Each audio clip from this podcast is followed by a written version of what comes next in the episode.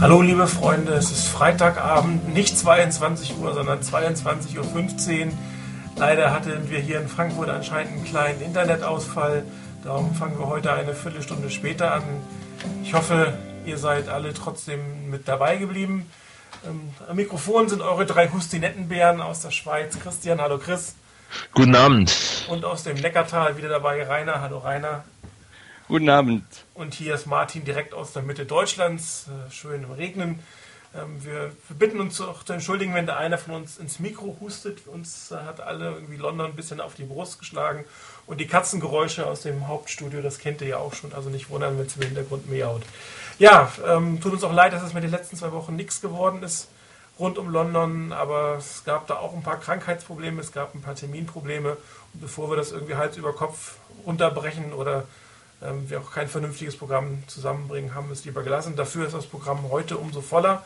Ich hoffe, ihr freut euch drauf und ähm, wir sollten noch mal ganz kurz einen Blick zurückwerfen, drei Wochen zurück inzwischen auf das Panther-Spiel. Wirklich äh, eine üble Leistung der 49ers, zumindest in der zweiten Halbzeit, in der ersten Halbzeit ging es gerade noch.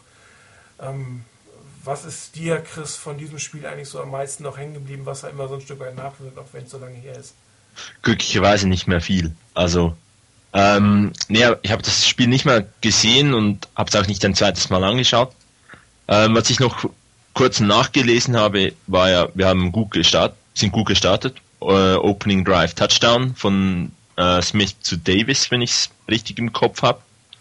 Und dann kam plötzlich nicht mehr viel Überzeugendes. Die Defense hat eigentlich eine, ein schwaches Team der Panthers so einigermaßen unter Kontrolle gehabt. Aber von der Offense kam überhaupt nichts mehr. Und dann irgendwann haben wir mit der Defense noch den Touchdown erzielt, der in, halt für das Spiel eigentlich auch noch sehr wichtig war und eigentlich uns den Sieg ermöglicht hat. Mit der Injury von Alex Smith war es dann aber auch wieder vorbei. Dann war von der Offense sozusagen wirklich gar nichts mehr zu sehen, außer irgendwelche Run Plays und völlig unnötige Pass Plays. Und da hat es mich einfach etwas gestört, dass man eigentlich Core als Backup hat, ihm aber überhaupt nichts zutraut und irgendwie so das Gefühl hat, naja, wir geben ihm keinen Rhythmus, laufen nur noch und wenn's dann, wenn es dann sein muss, dass er die Plays macht, dann ja, ist natürlich klar, ohne Rhythmus macht er Fehler und prompt hat er dann auch den entscheidenden Fehler gemacht. Es war sicherlich ein, ein herber Rückschlag für die Saison, weil man hat gegen die äh, Raiders gewonnen hätte ein noch siegloses Team wirklich schlagen müssen und hätte dann mit eigentlich noch einem viel besseren äh, Lauf nach London kommen können. Und ja, so steht man halt nun mit einem weiteren knappen, knapp verlorenen Spiel mit äh, 2 zu 6 da. Rainer, Oder wie Sie, deine, ja. Entschuldige, Chris, wolltest du was sagen? Nee, ich wollte eigentlich nur an Rainer weitergeben. Ja, also ähm, ich möchte auch gar nicht viele Worte dazu verlieren, äh, zu dem Spiel. Das war einfach ein Spiel, wo ich davor saß und gedacht habe, das kannst du nicht verlieren, das können die Niners nicht verlieren und dann haben sie es doch wieder einen Weg, haben es doch wieder einen Weg gefunden, um das Spiel aus der Hand zu geben. Und wenn schon, dann darf man es auf gar keinen Fall in der Regular äh, verlieren, sondern von mir aus in Overtime noch, da kann was Dummes passieren. Aber dass das in der regulären Spielzeit noch verloren geht, hätte ich nie für möglich gehalten. Ähm, da hat mir die Defense gar nicht gefallen, mal wieder, weil sie mal wieder gegen Ende einer Halbzeit oder gegen Ende eines, eines Spiels es nicht geschafft hat, einen zugegebenermaßen nicht wirklich guten Gegner einfach zu stoppen. Äh, man hat den Gegner wieder stark gemacht und die waren nicht mal wirklich gut, aber sie waren, man hat sie stärker gemacht, als sie eigentlich waren. Und mal wieder ein enges Spiel, das die Niners verloren haben. Wieder eins, wie ich finde, dass sie nicht verlieren müssen, nicht verlieren dürfen. Und äh, von daher, ich habe dann auch in dem Spiel, das habe ich mir nicht nochmal angucken können, was ich sonst eigentlich immer mache. Aber nach dem Spiel war ich wirklich bedient und habe gesagt, es kann nicht wahr sein, dass man mit einer Niederlage nach London fährt. Ähm, man hätte eine schöne Serie hinlegen können mit dann drei Siegen, wie sich jetzt rausgestellt hat, nachdem, sie, nachdem die Niners gegen die Broncos gewonnen haben. Es wäre eine schöne Serie mit drei Siegen gewesen. So ist es jetzt gerade mal wieder einer, den man wieder geschafft hat und man muss jetzt anfangen, eine Serie zu, ähm, zu starten. Es bleibt für mich als Fazit mal wieder die Offense nicht dauerhaft kontinuierlich in der Lage gewesen, Punkte zu machen. Vielleicht auch bedingt durch den Ausfall ähm, von Alex Smith. Ähm, er hat nicht überragend gespielt, aber ähm, er hat leidlich solide gespielt bis dahin. Und ähm, vielleicht hätte sein Mitwirken dafür dazu geführt, dass man das Spiel wirklich nach Hause fährt. Aber ähm, selbst als er auf dem Platz war, fehlte da einfach so, ja, manchmal könnte man es als Spirit nennen, als was weiß ich was alles. Es fehlte einfach was. So der, der, der letzte Tick fehlte. Und es fehlt kontinuierlich Punkte zu machen. Und das war ärgerlich. Und von daher, und dann wieder die Defense, die es nicht geschafft hat, in den entscheidenden Momenten wirklich dicht zu halten. Von daher ähm, abhaken, weitermachen. Und zum Glück gab es mittlerweile schon ein anderes Spiel, das ein wenig erfolgreich, äh, erfolgreicher war und auch erfreulicher war, mindestens mal vom Ergebnis her. Martin, bitte. Ja, bei mir hängen eigentlich drei Dinge nach. Das eine ist äh, Strafen, Strafen, Strafen. Das zweite ist individuelle Fehler, leider hauptsächlich wieder von einigen Defense-Spielern gemacht. Und das dritte, und das ist, was mich am meisten ärgert, das ist äh, Lack of Preparation. Man hat einen Backup-Quarterback und der hat nur eine begrenzte Anzahl von Möglichkeiten und Plays und auf die muss man sich vorbereiten und die muss er super gut können. Und das hat schlichtweg gefehlt. Also ich hatte nicht den Eindruck, dass man wusste, was man mit David Carr auf dem Platz macht. Und das ist für mich eine schlechte Vorbereitung. Klar kriegt der Nummer 1 Quarterback die meisten Reps im Training, aber der Backup muss einige Plays haben. Man muss immer damit rechnen, dass er das eine oder andere Mal aufs Feld kommt. Und wenn es nur für ein oder zwei Serien ist, jetzt war es eine ganze Halbzeit, aber man muss vorbereitet sein. Und die Vorbereitung, und das ärgert mich eigentlich schon die ganze Saison, Vorbereitung ist die größte Schwäche ähm, dieses Coaching-Staffs und dieses Teams zurzeit. Und äh, wie es anders geht, das muss man ja eindeutig sagen. Ähm, man hat es gegen Denver gesehen, es geht anders. Man hat sich meiner Meinung nach besser vorbereitet. Auch wenn die ersten drei Quarter jetzt sicherlich nicht der ansehnlichste Football der Welt waren. Aber wenn man live vor Ort ist, ist das auch nochmal ein bisschen was anderes, finde ich, als wenn man, wenn man vorm Fernseher sitzt. Ähm, Rainer, dein ähm, genereller Kommentar zum Broncos-Spiel, ähm, war es dein erstes vor den Niners Live-Spiel? Für mich war es das erste Spiel der Niners live im Stadion. Und von daher, ich habe es auch vorher gesagt, also es war mir relativ egal, wie das Spiel dann ausgeht. Am Schluss, für mich war das Erlebnis ähm, einmalig äh, im wahrsten Sinne des Wortes. Und von daher war es nicht vom Ergebnis abhängig, wie ich äh, das Wochenende bewerte. Ähm, das Spiel insgesamt, ja, waren die ersten drei Quarter wirklich nicht das ansehnlichste, das ansehnlichste, was man sich im Football vorstellen kann. Ähm, aber ich denke, wir wurden entschädigt im vierten Quarter. Ähm, ich kann mich nicht wirklich daran erinnern, wann die Niners zuletzt ein solches viertes Quarter hingelegt haben. Ähm, und wirklich so stark gespielt haben und auch Punkte einfach gemacht haben. Das, was ich vorhin angesprochen habe, diese, diese Unfähigkeit, kontinuierlich Punkte zu machen. Da haben die Niners, Niners es geschafft. Sie haben einfach ihre Punkte gemacht. Und wenn du drei Touchdowns in einem Quarter machst, dann ist das nicht verkehrt. Und wenn es das letzte Quarter ist, dann ist es natürlich umso besser, weil der Gegner am Schluss einfach keine Zeit mehr hatte, wirklich, wirklich zuzuschlagen, zurückzuschlagen. Obwohl das insgesamt noch sehr, sehr eng wurde und enger als es eigentlich hätte sein müssen. Aber da werden wir vielleicht nochmal drauf zurückkommen. So als erstes Fazit. Ich fand es großartig, dass ich die Niners mal live im Stadion sehen konnte. Für mich war es ein Riesenerlebnis und dass die Niners am Schluss auch noch gewonnen haben, umso besser. Chris, wie war es für dich? Auch dein erstes Niners-Spiel? Nee, war mein siebtes ähm, Niners-Spiel, äh, aber ist natürlich jedes Spiel ein Riesenerlebnis. Und äh, ja, aber wichtig, jetzt habe ich wieder eine positive Bilanz mit meinen Niners spielen. Ähm, klar, es war eigentlich das Saison-Highlight für viele von uns oder für alle von uns, da wir da waren. Insgesamt muss ich sagen, ich habe die Defense sehr stark in Erinnerung. Sie haben gegen ein Team, das wirklich auch Plays machen kann, das zwar nicht so konstant spielt, wie man es vielleicht oder wie es sich vielleicht gewisse ähm, Leute erhofft haben. Äh, die Broncos können Big Plays durch die äh, Luft äh, herbeiführen. Und das hat man eigentlich über weite Strecken gut im Griff gehabt. Und die Offense wurde auch mehr oder weniger auf die Fähigkeiten von Troy Smith dann ausgelegt. Nur das Problem war ein ähnliches, wie man es mit Carr gemacht hat. Man hat Troy Smith eigentlich lange nicht in ein ähm, in einen Rhythmus äh, kommen lassen. Und ich habe wirklich gedacht, so wenn die nicht früh punkten können, und Troy Smith dann plötzlich wieder das Spiel noch drehen muss, kann er das. Und er hat das dann eigentlich sehr gut gezeigt und war sehr cool, wie er da teilweise den Rushes ausgewichen ist. Ähm, alles in allem, man hat am Ende gewonnen und hat wirklich im vierten Viertel dann äh, auf unser, unserer Seite die Punkte gemacht, indem er ein, ein wirklich positives Ende dann für das Spiel, auch wenn es, wie du, wie schon richtig gesagt wurde, ähm, über die in den ersten zweieinhalb Vierteln wirklich langweilig war. Ja, für mich war es, äh, ich glaube, mein zehntes 49er-Spiel. Ich hab, äh, bin auch mit der positiven Bilanz reingegangen und die ist positiv bald. Ich glaube, 5-4 stand ich vorher. Ähm, und ich muss sagen, ich habe deutlich schlechtere Spiele der 49ers schon gesehen. Wer sich erinnert, äh, vor zwei Jahren die Saison, ich war beim Baltimore-Spiel und beim Spiel gegen die Seahawks, an der sich Alex Smith verletzt hat. Das sind wirklich grauenhafte Footballspiele waren, wo es eigentlich auch fast egal ist, ob die 49ers spielen. Das war einfach nur schlimm. Und ich habe eine ganz bittere Niederlage mal in, in, in Seattle gesehen. Ähm, dagegen war das Spiel am letzten Wochenende doch, oder vorletzten Wochenende doch äh, deutlich interessanter, deutlich besser, deutlich spannender. Und äh, die 49ers haben ähm, gut begonnen, fand ich. Ähm, haben jetzt ähm, natürlich vorsichtig gespielt mit einem relativ jungen, relativ unerfahrenen Quarterback. Kann man natürlich jetzt nicht das absolute Feuerwerk erwarten.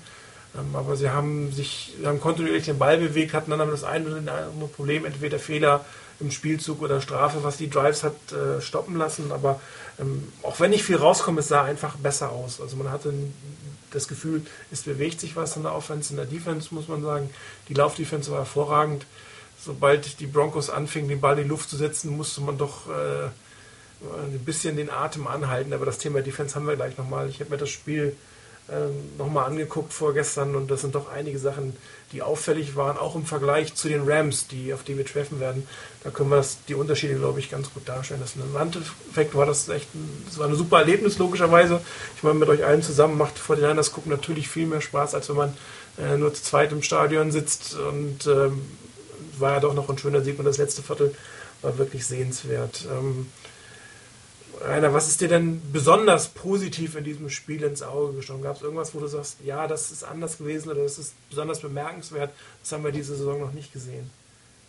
Ich habe es vorhin ja schon angesprochen. Ähm, ich fand es bemerkenswert und auch richtig gut, dass die Niners am Schluss wirklich zulegen konnten ähm, am Schluss auch den Gegner zu Fehlern gezwungen haben, siehe den Fumble von Orton und auch die, ähm, die Interception dann. Ähm, und man hat es ausnutzen können. Man hat es geschafft, durch, gerade durch diesen Fumble, den man erobert hat, in gute Feldpositionen zu kommen und man hat es tatsächlich geschafft, Punkte draufzusetzen. Es war nicht so, dass man mit einer guten Feldposition anfängt und dann den Ball wieder abgibt, ohne vielleicht was rauszuholen oder dreimal Red Zone und, und man holt vielleicht drei Punkte, wenn überhaupt, sondern man hat Punkte gemacht im letzten Quarter. Und das war was sehr, sehr Positives. Ich fand insgesamt auch Troy Smith sehr positiv. Ähm, sicherlich konnte man nicht erwarten, dass er ein Passfeuerwerk ähm, auf den Platz zaubert. Ähm, ich glaube, wer das erwartet hat, der ähm, muss mal zum Arzt gehen. Ähm, aber er hat solide gespielt, er hat durch seine Beweglichkeit viele Plays noch am Leben gehalten. Ähm, er hat auch wirklich ruhig gespielt, hatte ich den Eindruck. Er stand wirklich sehr ruhig da und hat ja das, was, was auch immer wieder angesprochen wurde, Leadership gezeigt. So kam es zumindest für mich rüber. Ähm, irgendwie hatte ich das Gefühl, er hat durchaus immer noch was in petto und wenn es nicht so läuft, wie es laufen soll, dann hat er es noch in, den, in der Hand oder vielmehr in den Füßen, doch noch was draus zu machen. Äh, das fand ich schon mal ganz positiv. Ähm, nicht ganz so positiv, da muss ich jetzt ein bisschen weg von deiner Frage, von wegen alles so, äh, was besonders positiv war. Ich fand schade, dass man nach einem wirklich für mich überraschend und, und sehr, sehr guten Auftakt, auch mit dem Play-Action, dass er tief geht und Crabtree dann nicht trifft, der allerdings auch zwei Leute um sich rum hatte. Ähm, ich fand schade, dass man auf dieses Rezept nicht, nicht häufiger gesetzt hat. Denn man hat sehr früh im Spiel den Broncos schon angezeigt, was man trotzdem machen kann und was man sich traut zu machen. Auch mit einem Quarterback, der völlig neu da ist. Nur man hat es hinterher nicht mehr gemacht. Ähm, man ist wieder zu konservativ geworden, zu vorsichtig im, im Playcalling, zu vorsichtig in der Ausführung der Plays, hatte ich manchmal auch einen Eindruck. Und da hat man ein bisschen den Schwung rausgenommen, unnötigerweise, denn man hätte mehr draus machen können. Ansonsten, ähm, ja, was war positiv? Die Niners haben gewonnen. Und wir hatten ein riesiges, tolles Member-Meeting. Und ja, was gibt's noch Tolleres? Ich fand's grandios und ja, soll es erstmal gewesen sein. Wir kommen vielleicht noch auf das eine oder andere, was nicht so toll war, zurück. Ganz sicher kommen wir das. Das Thema Defense kommt gleich noch. Ähm, also was mir positiv aufgefallen ist, ist das Laufspiel. Und zwar ähm, waren die 49ers in der Lage zu laufen, obwohl jeder wusste, dass sie laufen, weil sie halt nun mal ein laufgeprägtes Team sind und mit einem neuen jungen Quarterback spielen. Und zwar hat es dann funktioniert, äh, wenn sie mal entweder nicht zwischen Guard und Center, sondern auch zwischen Guard und Tackle oder vielleicht noch weiter außen gelaufen sind oder wenn sie äh, während einem Passing Down gelaufen sind oder wenn sie halt keine Standard-Laufformation hatten. Was nicht funktioniert hat in dieses Play, möchte ich doch bitten, ein für alle Mal aus dem Playbook zu verbannen. Das ist der Third and One Draw aus der Shotgun. Das Ding funktioniert überhaupt nicht, es sei denn, ich werfe jetzt fünf Spiele lang nur aus dieser Formation und dann kann ich auch wieder laufen. Aber das, das ist eigentlich bei jeder Defense gegessen, das muss man einfach nicht mehr spielen. Aber ansonsten haben sie es geschafft, vernünftig zu laufen. Frank Gore hat einen guten Durchschnitt gehabt. Er hat ähm, in der Laufsituation den Touchdown gemacht aus fünf Yards, wo er fast gestoppt werden wird. Also es war deutlich besser das Laufspiel. Es war ein Tick variabler als sonst. Ist nicht, wie man sich vielleicht wünschen würde. Aber hier haben die 49ers einen großen Schritt nach vorne gemacht. Klar, Gore hat die ganze Saison schon viele Yards gemacht. Aber ähm, hier war eigentlich sichtbar, dass, dass sie laufen wollen, dass sie laufen können, dass die Offense Line den Lauf auch ermöglicht hat und das, obwohl man weiß, dass sie laufen können. Das war für mich eine sehr, sehr positive Note neben Troy Smith, den wir nachher nochmal explizit ansprechen. Chris, wie war es bei dir?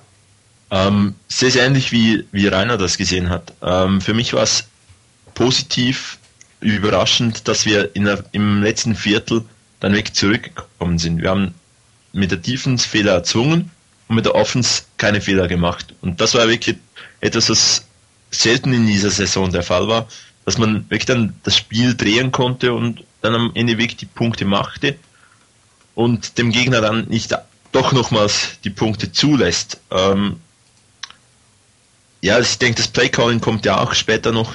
Da gefiel mir dann auch nicht alles, was da gegangen ist.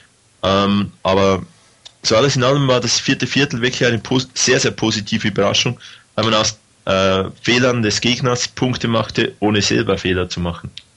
Ähm, jo, das war so mein positives Highlight des Spiels. Wunderbar. Ich gehe mal zu den Negativen über und würde auch das Thema Defense, vor allen Dingen Pass Defense, jetzt vor dem, vor äh, dem Quarterback-Thema vorziehen, was also wirklich, ich hatte es ja vorhin schon mal angedeutet, was ich absolut ähm, still, atemstillstandsmäßig fand, ist, ist äh, die Passverteidigung der 49ers. Hier ist doch einiges im Argen, meiner Meinung nach. Ähm, wir hatten unglaublich Glück, dass der Flieflicker wegen einer Strafe nicht gegeben wurde. Der lange Pass, der zum Touchdown führte, das waren alles so Sachen, ähm, das muss einfach nicht passieren. Das sind Fehler, die ähm, entweder individuell sind, bei dem einen könnte man Taylor Mason vor, ähm, äh, Vorwurf machen. Ich bin mir aber nicht so sicher, ob das wirklich sein Fehler ist oder ob das nicht am System liegt. Habe mir ähm, das 49er-Spiel und den Tag später das Rams-Spiel angeguckt und wenn man sich die beiden Defenses anguckt, also unabhängig von dem eigentlichen System 4-3 oder 3-4, ähm, ist das, dass die 49ers nicht aggressiv genug rangehen. Das ist das eine. Also gerade beim Pass, dass der Pass Rush absolut fehlt. Dass sie aber auf sehr viele äh, Fakes reagieren oder auf Misdirections reagieren. Das heißt, die, die Broncos waren unglaublich gut in der Lage, Play-Action zu spielen, obwohl sie eins der schlechtesten Running Games der ganzen Liga haben. Und das darf eigentlich nicht sein. Man hat das ähm, äh, nachher in der Wiederholung sehr gut gesehen, wie sofort das Defense Backfield, wie die Linebacker auf den Play-Action-Fake, auf den Lauf reagieren, in die Richtung des, des Fakes gehen und hinterher die Zuordnung im defensiven Backfield nicht mehr stimmt. Da die Verteidiger sehr viel Zone spielen, ist es unglaublich gefährlich, wenn dann einer der Defense-Backs ähm, zu spät reagiert. Und man hat das bei dem langen Ball gesehen. Ähm, da hat Taylor Mays auf den Play-Action-Pass reagiert, ist einen Moment stehen geblieben und war dann schlichtweg nicht schnell genug, um hinten in der Zone den Mann zu übernehmen. Und ähm, meine Vermutung ist eher, dass das ein systematisches äh, Problem ist, also dass das so gecoacht ist, dass man sehr stark auf den Run geht. Ähm, würde wieder zur Philosophie von Mike äh, Singletary passen einmal mit dem Lauf zum Erfolg zu kommen, aber auf der anderen Seite das gegnerische Team nicht laufen zu lassen. Und die Laufdefense der 49ers ist ja auch gar nicht so schlecht. Man lässt knapp 100 Jahre zum Spiel zu, liegt so im Mittelfeld, könnte dick besser sein, aber so ist das eigentlich gar nicht. Aber man überreagiert auf die Misdirections, auf die Play-Actions und ist dann unglaublich schlecht im defensiven Backfield aufgestellt. Und dazu kommen dann noch die individuellen Fehler, die Probleme beim Tackling, vor allen Dingen von, ich nenne jetzt mal meinen Freund Nate Clemens, dem mir wirklich diese Saison überhaupt nicht gefällt. Und das ist ähm, eklatant aufgefallen, fand ich vor allen Dingen, weil ich einen Tag später das, das Rams-Spiel gesehen habe, wo genau das Gegenteil eigentlich passiert ist. Und man hatte es auch im Spiel letzte Woche davor gesehen, was die Panthers gemacht haben. Die haben mit so einem Druck auf die Linie und auf den Quarterback sowohl das Laufspiel als auch das Passspiel über, äh, ähm, äh, unterbunden, ohne jetzt auf diese Play-Action-Fake so stark zu überreagieren. Und das ist, glaube ich, ein Problem des 49ers Backfield. Einmal die Fehler, aber zum anderen auch ähm, das System, was meiner Meinung nach, ist eine Vermutung, ich kann es euch nicht beweisen, was aber passen würde zum Coaching-Stil. Und ähm, wenn sie das nicht abstellen, dann könnte das wirklich noch ein paar Niederlagen, die unnötig sind, mehr geben. Ähm, Chris, wie siehst du die Defense im Moment? Punktemäßig ja, sehen sie ja gar nicht so schlecht aus. Genau, es ist äh, sicher mal nie, gar nicht so schlecht, wie es teilweise aussieht, aber es sind halt einfach entscheidende Plays, die dann schlecht aussehen. Ähm, was ich auch immer wieder höre von den Kommentatoren ist, äh, die 49ers üben sehr wenig Druck aus. Ich meine, letzte Saison hat es ja geklappt. Wir hatten irgendwie am viertmeisten Sex und diese Saison gibt es kaum mehr Sex. Ähm, was die Kommentatoren da dann sehr oft sagen ist oder anmerken, ist, dass die Vorhineiner sehr wenig blitzen. Ähm, und von dem, von dem her irgendwie nur mit vier Leuten oder so versuchen Druck zu machen und eigentlich den Quarterback nicht unter Druck setzen können.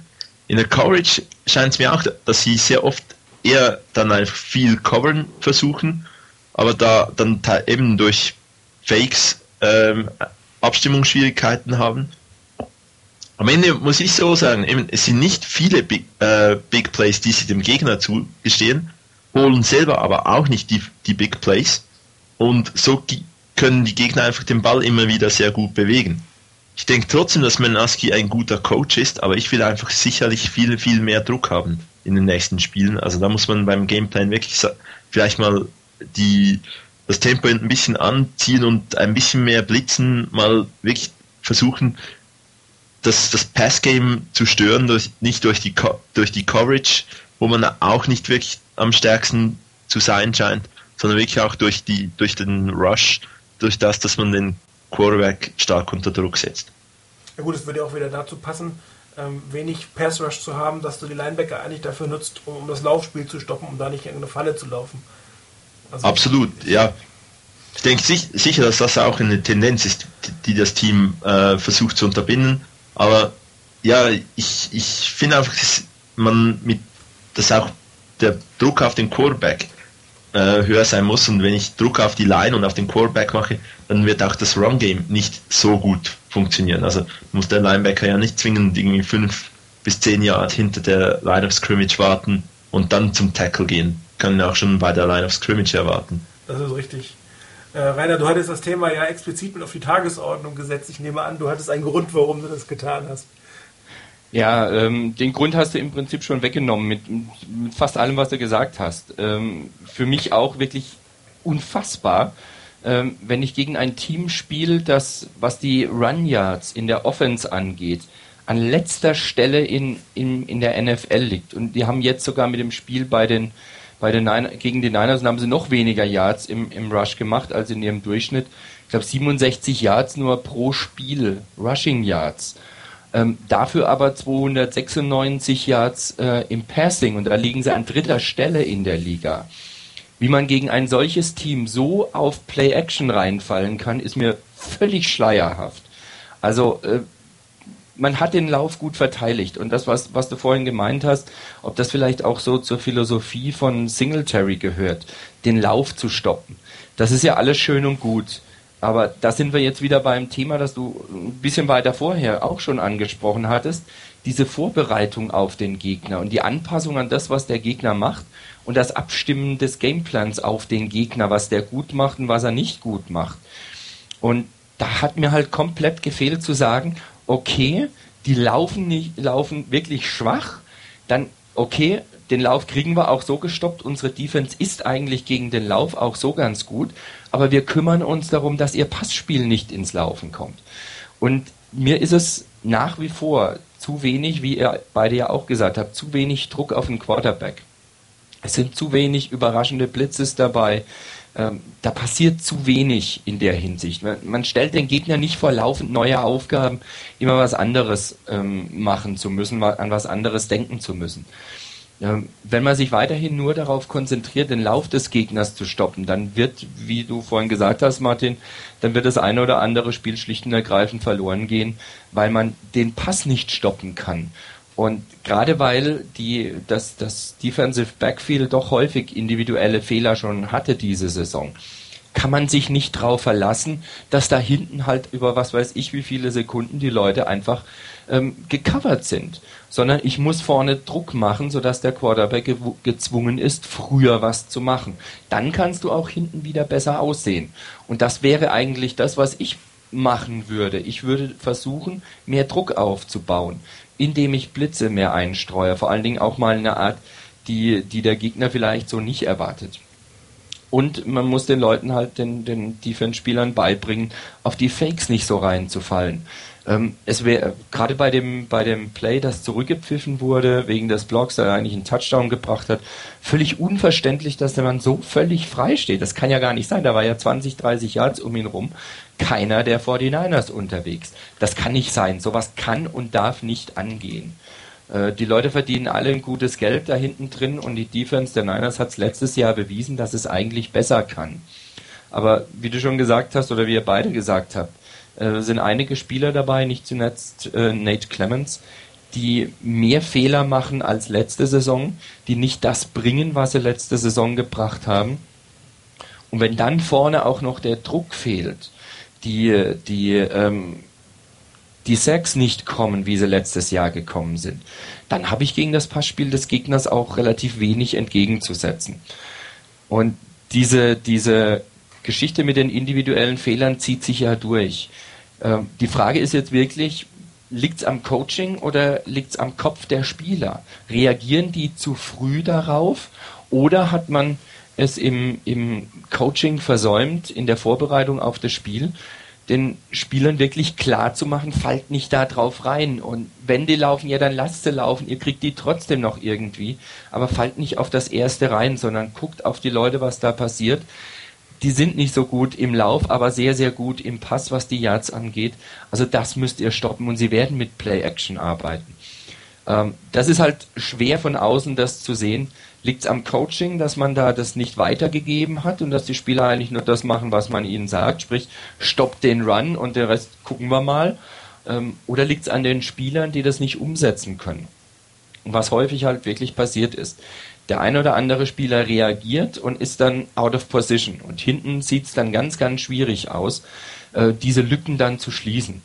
Und ähm, ja, bei Taylor Mays ist so eine Sache. Ähm, da kann man, glaube ich, schon noch das eine oder andere entschuldigen damit, dass er Rookie ist und äh, dass er da einfach seine Erfahrungen in der NFL noch nicht gemacht hat.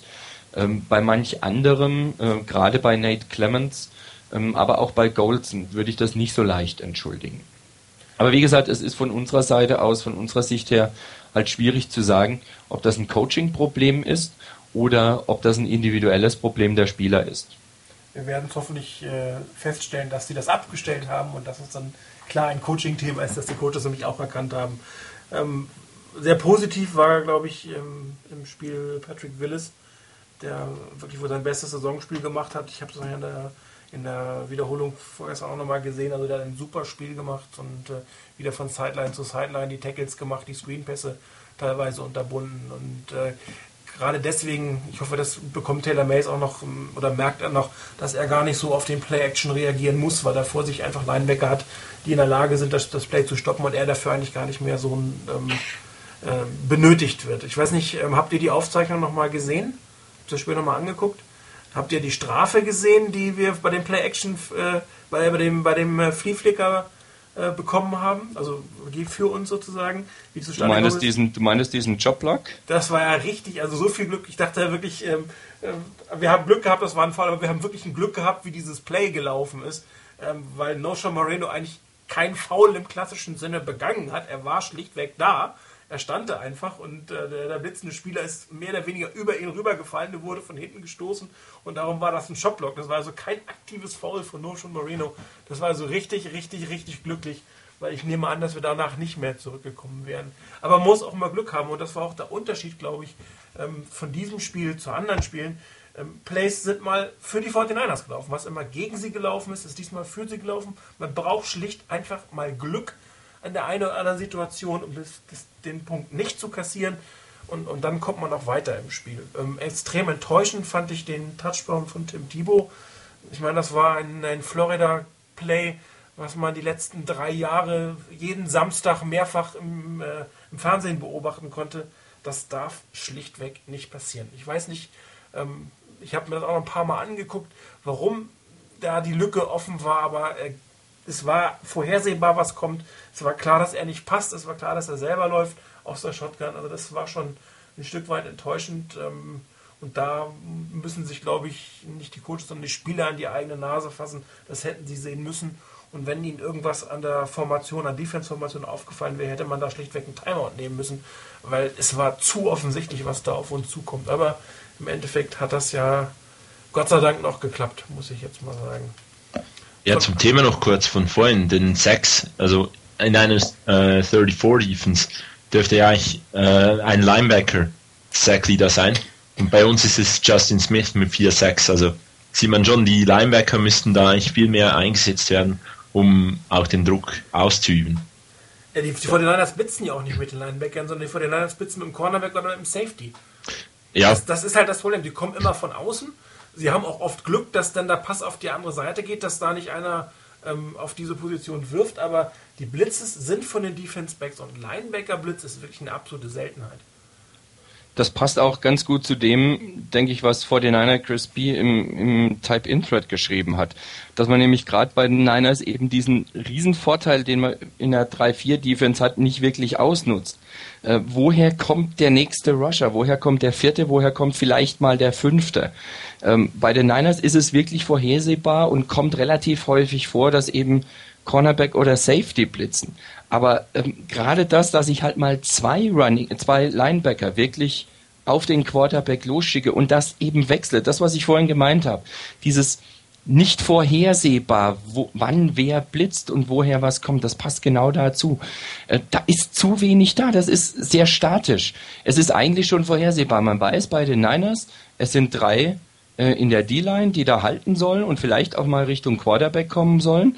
Es kommt vielleicht noch ein Linebacker irgendwo mit dazu, weiß man auch, ist ein Outside-Linebacker im Normalfall und dann der kommt auch häufig über außen und dann hat sich's. Und wenn Blitz kommt, dann ist es häufig ein Safety oder vielleicht mal auch Nate Clements, der nach innen kommt zum Blitz. Aber gerade dieses, dieses variable Spielen, ähm, mit dem Linebacker. Mal kommt der eine, mal kommt der andere, mal tauschen die noch eben beim beim Pass Rush die Position und der Gegner wird durcheinander gebracht. Das fehlt komplett. Oder wird viel, viel, viel zu selten angewendet. Da ist ein riesen, riesen Potenzial noch da. Und da denke ich, da ist es eine Frage des Coachings. Denn dann muss ich im Coaching eben sagen, wir wollen den gegnerischen Quarterback unter Druck setzen und wir mach, geben dem immer wieder neue Aufgaben. Und das, was ich vorhin gemeint habe, ähm, den Gegner dem Gegner was zu geben, was er so noch nicht gesehen hat oder nur sehr selten gesehen hat. Nicht das, was er immer wieder sieht, sondern immer wieder was Neues zu geben. Und auch Druck zu machen. Eben nicht zu sagen, wir müssen in erster Linie den Lauf stoppen und dann, ja, lassen wir den Quarterback halt mal, aber Hauptsache der Lauf wird gestoppt. Ich muss in der NFL heutzutage, gerade gegen ein Team, das ähm, statistisch gesehen von den Yards her so gut dasteht, das, das Team muss ich unter Druck setzen. Da muss ich den Quarterback unter Druck setzen. Und da muss ich mehr machen dabei. Und deshalb, wie gesagt, hier fehlt mir einfach, dass auch mal zwei Linebacker auf den Quarterback gehen und das noch aus unterschiedlichen Positionen. Es gibt ja noch dieses schöne Play des Zone-Blitzes. Etwas, was aus der 3-4 relativ gut funktioniert und was in Pittsburgh oder Blitzburg, wie es damals so schön hieß, durchaus kultiviert wurde. Und äh, auch da wäre man in der Lage, mit so einer Zone, mit einem Zonenblitz ausreichend Verteidigung im Backfield zu haben, ein Laufspiel stoppen zu können aber halt nicht predictable zu sein. Also das, es gibt einfach viel mehr Optionen für eine 3-4-Defense, die alle nicht gezogen werden. Die Frage ist schlichtweg, warum. Äh, das ist ähm, schon ein Stück weit enttäuschend, muss man, muss man eindeutig sagen. Man hat es auch in dem Spiel gesehen, ähm, Manny Lawson hatte den einen Quarterback-Hit, das war meiner Meinung nach ein Stunt, wenn ich es richtig gesehen habe. Da ist er nämlich von der Outside-Linebacker-Position nach innen gegangen und zwischen Guard und Center durch und äh, hat dann keinen Verteidiger vor sich gehabt und hat einen wunderbaren Hit auf, auf Kyle Orton, einen wunderbaren legalen Hit in diesem Fall auch äh, auf ihn losgelassen, ähm, der ihn fast aus dem Spiel genockt hat. Und da sieht man auch, dass wenn man einen guten Tackle ansetzt, der legal ist, kann das viel mehr wehtun als dieses Ich gehe auf den Helm, ähm, was nun definitiv immer mit 15 Yards bestraft wird. Und das muss man auch einfach sehen. Und da hatte Manny Lawson ja auch nicht gerade Glück, also nicht gerade die Übersicht gehabt. Er hat Karl Orton zwar nur am Helm mehr oder weniger gestreift, aber das ist nun mal die, die Regel. Und da kam er auch von hinten. Und wenn er ihn legal gehittet hätte, dann wäre er nicht wieder aufgestanden. Und darum finde ich es extrem ärgerlich, wenn man in solchen Situationen auf den Helm geht und die Strafe riskiert und nicht einfach einen sauberen Tackle ansetzt, der mindestens genauso wehtut und vielleicht noch einen Fumble äh, produzieren kann. Da, ganz kurz noch dazu. Ähm, ich glaube, Zugchef war es, der es im, im Forum geschrieben hat, ähm, dass die Niners ähm, diesen Tackle auch gerade gegen den, gegen den Quarterback häufig etwas sehr hoch ansetzen, nicht tiefer ansetzen. Ja. Ähm, wenn du mal guckst, Orton ist, glaube ich, zwei oder dreimal wirklich, als er gesehen hat, er wird jetzt gesackt, schlicht und ergreifend nach unten gegangen. Und zweimal war der Kontakt zum Helm dann da. Der wäre nie gekommen, wenn der, wenn der, der Tackle tiefer angesetzt wird, weil so tief kann er gar nicht nach unten rutschen, dass er dann noch den, den Helm hinbringt. Und Orton hat schon ähm, dieses Flaggewerfen-Zeichen gemacht, bevor er auf dem Boden war, weil er genau ist wusste, richtig. dass er am Helm getroffen wird, bevor er runtergeht. Ja. Gut, aber das, ja, ich, ich denke, da ist einfach dann auch wieder das Problem, wenn er tief runtergeht, du darfst ihn ja auch nicht tief treffen. Also, irgendwo ist es dann eben auch wieder dumm. Ja gut, ja, die Sache ist ja die, was heißt, was heißt tief treffen? Du ja. triffst ihn ja nicht unbedingt tief, so wie er runtergegangen ist. Ähm, wenn du den Tackle insgesamt etwas tiefer ansetzt, dann erwischst du ihn irgendwo am Rücken oder so. Aber nicht unterhalb vom Knie, weil er ist ja schon so weit unten. Du kannst ja gar nicht mehr an sein Knie hinkommen. Er hat ja schon seinen Hintern und sein, seinen Rücken zwischen Knie und, und äh, Linebacker äh, liegen, weil er so nach unten geht. Also von daher, ähm, sicherlich, das ist nicht das Einzige, aber da haben sich die Niners gerade bei den Sachen nicht so doll angestellt. Ähm, so die Geschichte ist wirklich, weil sie einfach. Tut echt weh. Ich kann euch ja. sagen, das tut richtig weh. Ja klar. Aber dann muss ich den auch mal so ansetzen, dass er weh tut und nicht so, dass ich ihn am Helm streife und dann noch eine Strafe dafür genau. kassiere. Genau. Ich meine, das ist, ist, mag zwar lächerlich sein, aber die Regel ist nun mal so und ab, wie, wie soll der, der Schiri wissen, der ist jetzt auf die Knie gegangen oder nicht? Das ist so eine Grauzone. Die Regel ist, Helm darf nicht berührt werden und entsprechend muss man einfach seinen, seinen Tackle oder seinen Hit einfach anders ansetzen. Man muss den Helm zurücknehmen, man muss mit den Armen klassisch richtig vernünftigen Tackle machen, die Schulter mit dazu nehmen und das merkt der Quarterback auch. Wie gesagt, es tut mindestens genauso weh und man hat ja gesehen, dass bei diesem legalen Hit ähm, Karl Orton doch arge Probleme hatte, wieder aufzustehen. Ich hatte eigentlich gedacht, er kommt gar nicht mehr rein. Jo, Defense. Noch jemand was von euch zum Thema Defense, was er gerne loswerden möchte? Chris? Nee, eigentlich nicht. Also nur nochmals das, ich will Blitze sehen. Wunderbar. Damit schließen wir, glaube ich, das Thema Defense ab und äh, bewegen uns auf die andere Seite des Balls. Und äh, wir haben einen Quarterback gesehen, den wir, glaube ich, alle vorher noch nicht gesehen hätten. Ich weiß nicht, ob einer von euch vor zwei Jahren die Baltimore-Spiele mit ihm zufällig im Fernsehen gesehen hat, aber es war, glaube ich, für uns alle neu. Ich kannte ihn nur bei Ohio State aus dem College und da ich auch äh, meistens versuche, Ohio State nicht zu gucken, habe ich nicht allzu viel von ihm gesehen. Und ähm, ich muss sagen, ich war durchaus ähm, erfreut dessen, was ich da gesehen habe. Ähm, wir wissen natürlich alle nicht, ob der, ich nenne ihn jetzt mal bewusst, der Rattay-Effekt wieder eintritt, dass man nach anderthalb, zwei, zweieinhalb Spielen einfach doch die Limitierung die eines Spielers erkennt auf der Quarterback-Position und er nicht ein, ein permanenter Starter wird. Aber das können wir einfach nicht voraussehen. Wir können uns dieses Spiel angucken und dieses Spiel hat ein Stück weit durchaus äh, Mut gemacht, was die Quarterback-Position angeht, ohne jetzt zu sagen zu müssen, Troy Smith muss für den Rest der Saison Starter bleiben. Das kann man, glaube ich, im Moment einfach noch gar nicht so sagen. Aber ähm, er hat ein paar Sachen wirklich gut gemacht, die Alex Smith nicht kann. Und das ist die, die, den Druck ähm, auszuweichen, mit seinen Beinen ein Stück weit nach hinten zu gehen, nicht direkt so weit rauszurollen, dass man in die Enge getrieben wurde und dann tatsächlich noch einen Pass anzubringen. Es ist mehrfach vorgekommen, dass er wirklich 5, 6, 7, fast 10 Yards zurückgedrängt wurde und dann unter dem ankommenden Gegenspieler durch noch den kurzen Pass auf Frank Gore zum Beispiel losgeworden ist. Das war ein Stück weit schon so Design. Klar, nicht mit dem Druck. Ähm, da hofft man sich schon eine freiere Position zu haben, aber äh, das war eine Art von Screenplay und das hat einfach relativ gut funktioniert. Er ist die Bälle losgeworden. Er konnte sich mal unter dem Tackle durchsetzen. Er konnte sich ähm, äh, freimachen oder befreien von den Verteidigern. Ähm, hat auch keinen schlechten Arm, das kann man nicht behaupten. Er hat ein bisschen tief gezielt, ähm, aber besser zu tief, der gefangen werden kann, als zu hoch. Und so hoch kann ich nicht springen als, als Wide Receiver. Und ich habe das ja auch ähm, am Forum schon mal geschrieben, als, als Norden 51 sich ein bisschen über die Präzision von Alex Smith ähm, ausgelassen hat, dass die Wide Receiver ihr Geld damit verdienen, dass sie auch schlecht geworfene oder schwierig geworfene Bälle einfach fangen. Und ähm, Troy Smith hat regelmäßig Plays gemacht. Er hat eigentlich keinen wirklich großen Fehler gemacht. Er hat natürlich ziemlich Glück gehabt mit seinem Pass auf ähm, Delaney Walker. Ich glaube, äh, jeder von uns, der wirklich dicht davor saß, hat gedacht, oh je, das wird Interceptions. Andererseits ähm, haben die Kommentatoren diesen Ball natürlich auch analysiert und es, äh, sie haben es gesagt, ich fand es interessant, der Ball war mehr wie ein Punt geworfen, also sehr steil und fiel dementsprechend auch sehr steil runter und weil er irgendwie doch präzise war, ist er quasi die Laney Walker in die Hände gefallen, ohne dass jemand eine Deception machen konnte, weil er einfach von oben kam und ähm, sein Touchdown-Pass auf Michael Crabtrees war ein Fehler des Defense Back. Er hat das wunderbar gesehen, wunderbaren Pass gemacht. Ähm, kann man sich eigentlich nicht drüber beschweren. Also ich finde, Troy Smith hat ähm, auch mit der schwierigen Vorbereitung auf die Spieler ein wirklich gutes Spiel gemacht. Man hat es tatsächlich geschafft, einige Plays für ihn zu finden. Man war vielleicht ein Tick konservativ, aber man muss ihn auch reinbringen und ähm, es hat durchaus Spaß gemacht, ihm zuzugucken, muss ich mal sagen. Oder Chris, wie hast du das gesehen? Natürlich hat wirklich ganz, ganz, ganz viel Spaß gemacht, ihm zuzuschauen. Ähm, er hat gezeigt, er ist mobil, was man von ihm erwartet hat. Dass er auch eben mal unter dem äh, ankommenden Tackler ähm, und Rusher durch sich irgendwie rauswinden kann. Und mir ist da eigentlich zu dem Thema das Play zu, zu Crabtree an die Seitenlinie äh, noch in Erinnerung, wo ich so gedacht, wo ich Crabtree gar nicht gesehen habe von meinem Platz aus. So gedacht habe, ja, na gut, gut ausgewichen und dann halt den Ball weggeworfen, wie so auch Alex Smith ab und zu auch schafft. Und dann habe ich gesehen, oh, da war ja noch Crabtree. Und ja, auch dann der Pass zu, zu Walker. Ich meine, das ist ein Pass, den darfst du als Quarterback nicht werfen, den darfst du als Defense nicht ankommen lassen. Und ja, es hat, er hat ihn geworfen, die Defense hat ihn ankommen lassen.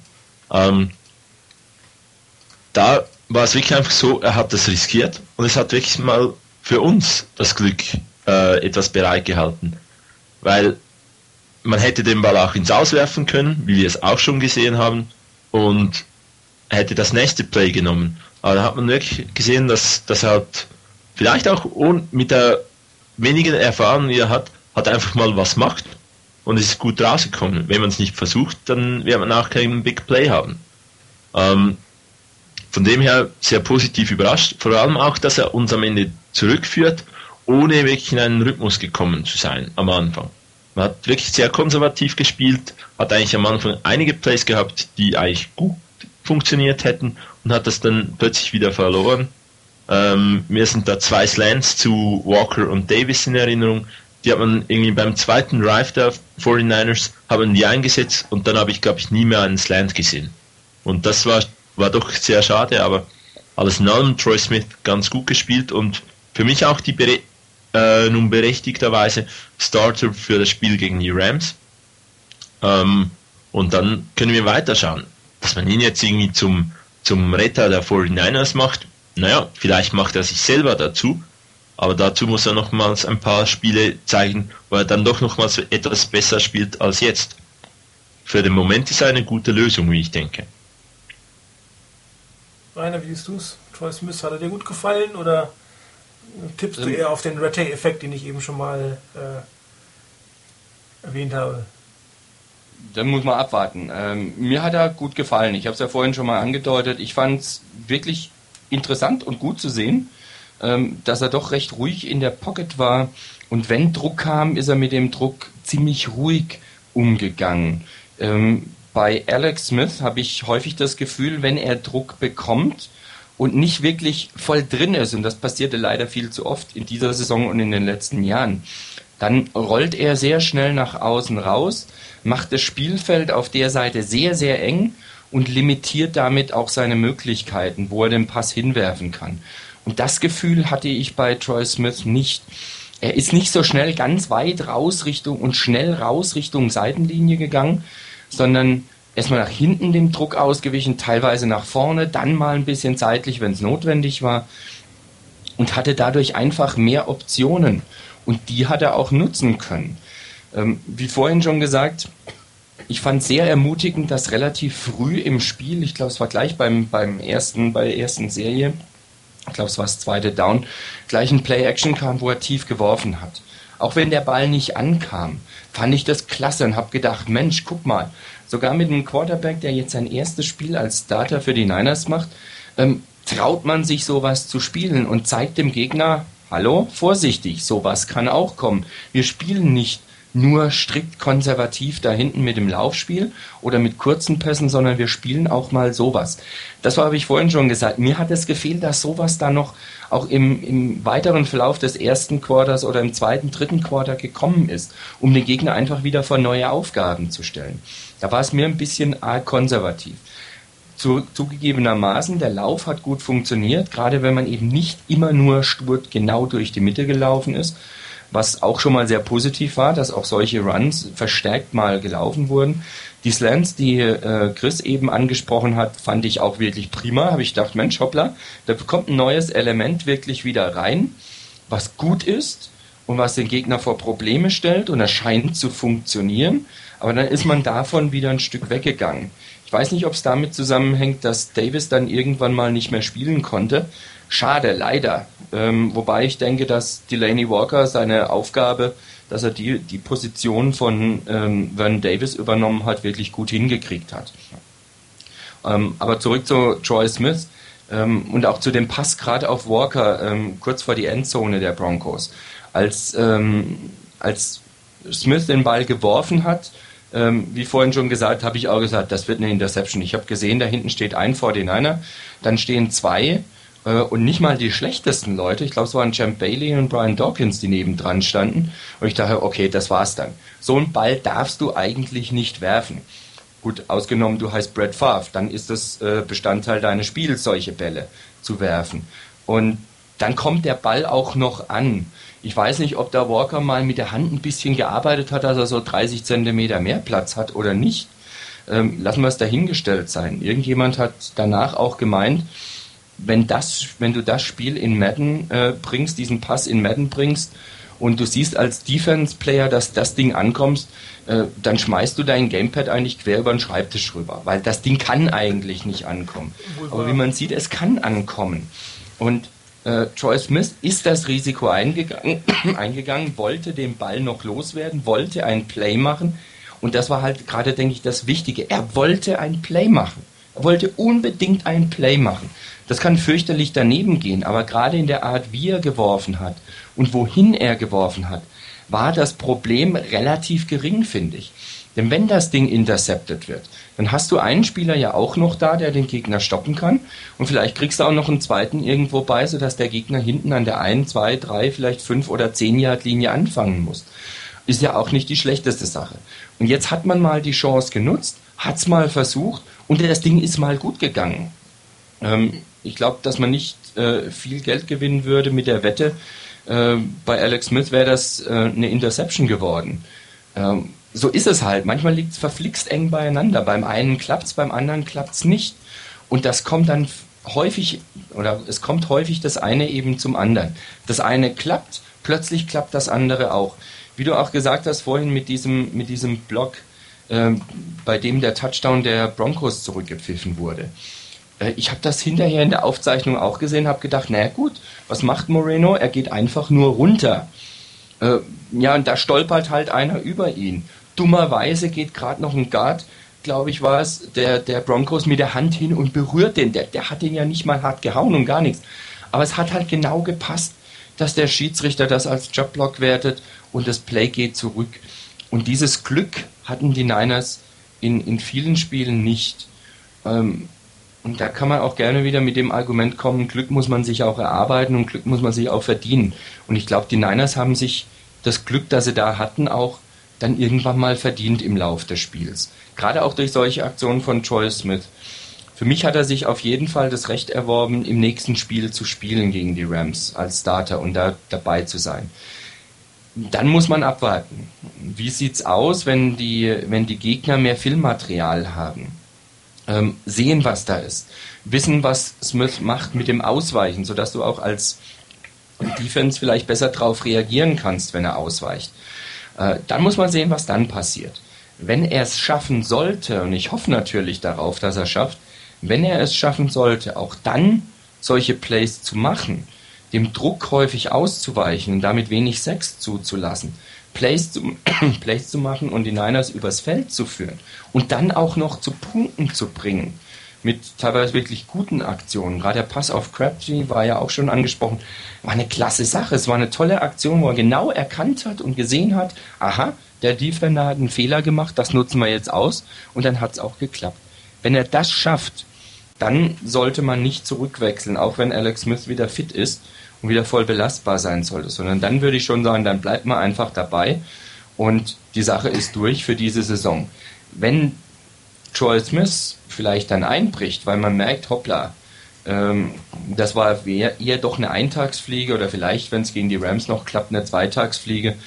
Äh, da muss man sehen, wie man weiter reagiert. Aber damit möchte ich mich eigentlich gar nicht so groß beschäftigen. Ich bin einfach optimistisch und hoffe drauf und drücke die Daumen, dass wir dann äh, im Spiel gegen die Rams eine ähnliche Leistung sehen wie im Spiel gegen die Broncos. Und dann sollte die Diskussion eigentlich vorbei sein, zumindest fürs Erste. Ja, definitiv ähm, hat er sich meiner Meinung nach einen Start im zweiten Spiel ähm, verdient. Dazu kommt, schreibt Chris ja auch gerade, dass äh, Alex wohl ausgeruht ist für dieses Spiel, nicht starten wird, also wieder die Nummer 3 sein wird, mit, mit äh, David K. entsprechend als Backup. Ähm, dementsprechend äh, wird er definitiv starten. Man hat es ja am Anfang noch ein bisschen spannend gemacht bei den 49ers ähm, und äh, vielleicht um, um die Rams ein bisschen in, in, um Unklaren zu lassen, aber die NFL hat nun mal Regeln, dass man bestimmte Informationen preisgeben muss und äh, Alex Smith ist jetzt out, out for the game und äh, dementsprechend werden wir auf jeden Fall Troy Smith sehen.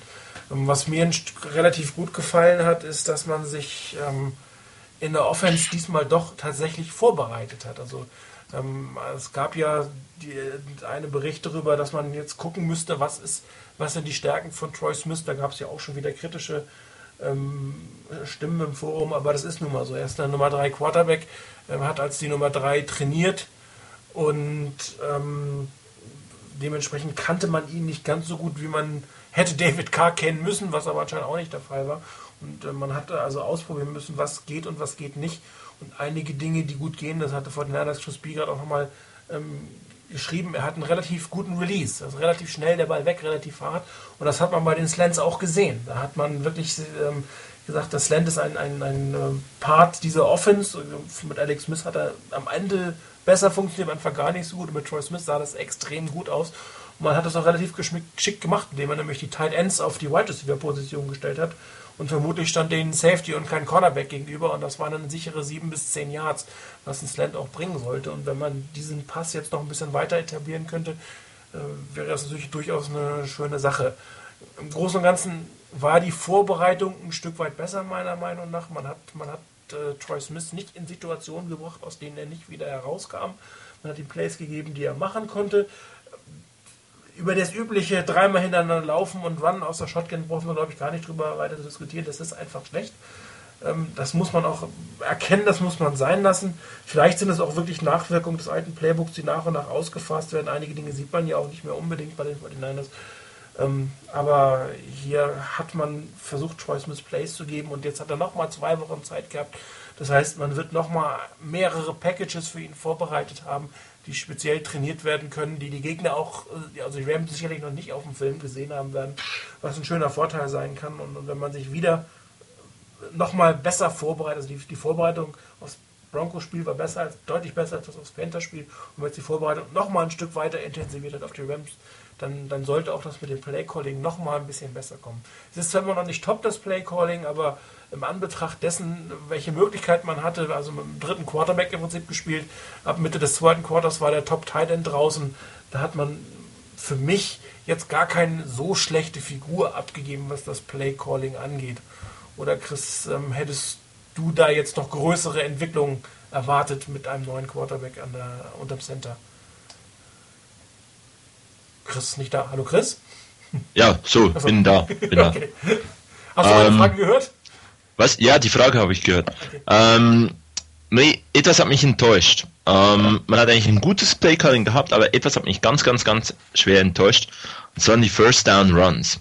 Äh, wir hatten aber das nochmals beim im auf NFL.com nachgeschaut. Wir hatten im ersten Quarter fünf First Down Runs, im zweiten vier, im dritten auch vier und im vierten drei.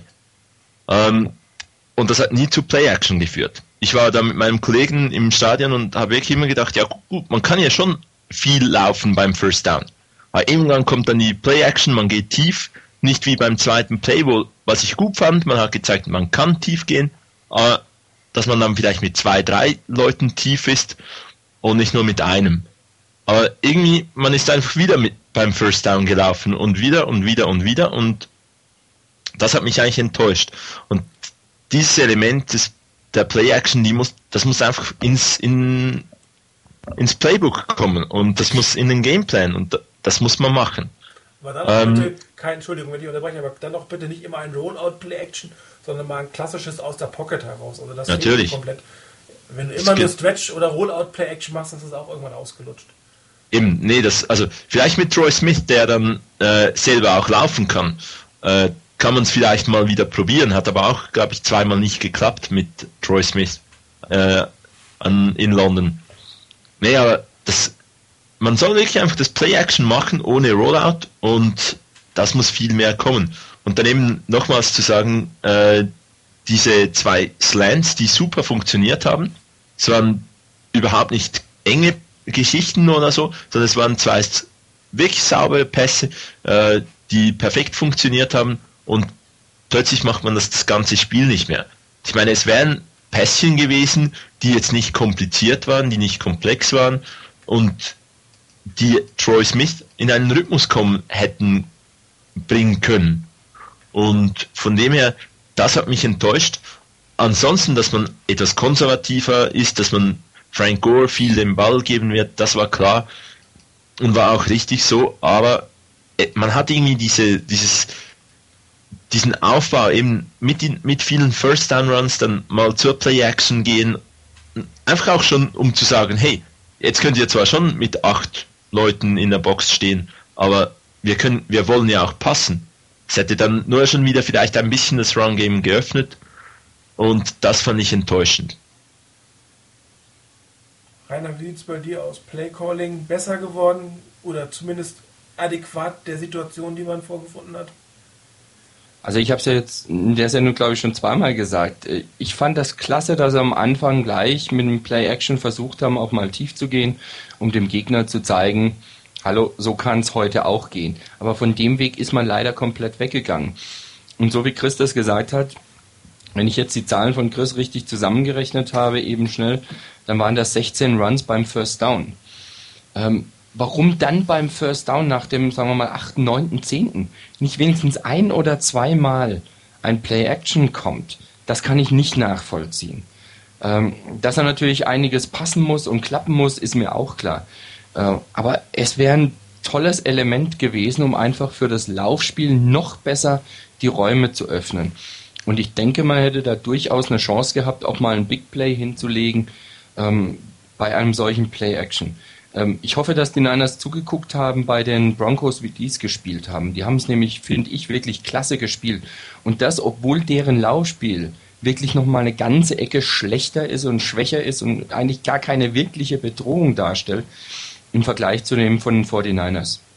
Ähm, von daher, ähm, ich würde nicht sagen unbedingt enttäuscht. Ich fand schade, dass es, dass es nicht mehr Elemente drin gab, wo man dem Quarterback dann auch mal vertraut und sagt, okay, wir bringen zwei, drei, vier Plays rein in das, in das Play-Calling, wo man dann auch darauf vertraut, mit Play-Action oder ähnlichem, ähm, dass noch ein bisschen mehr geht, um das Spiel auch ein bisschen wenigstens zu öffnen.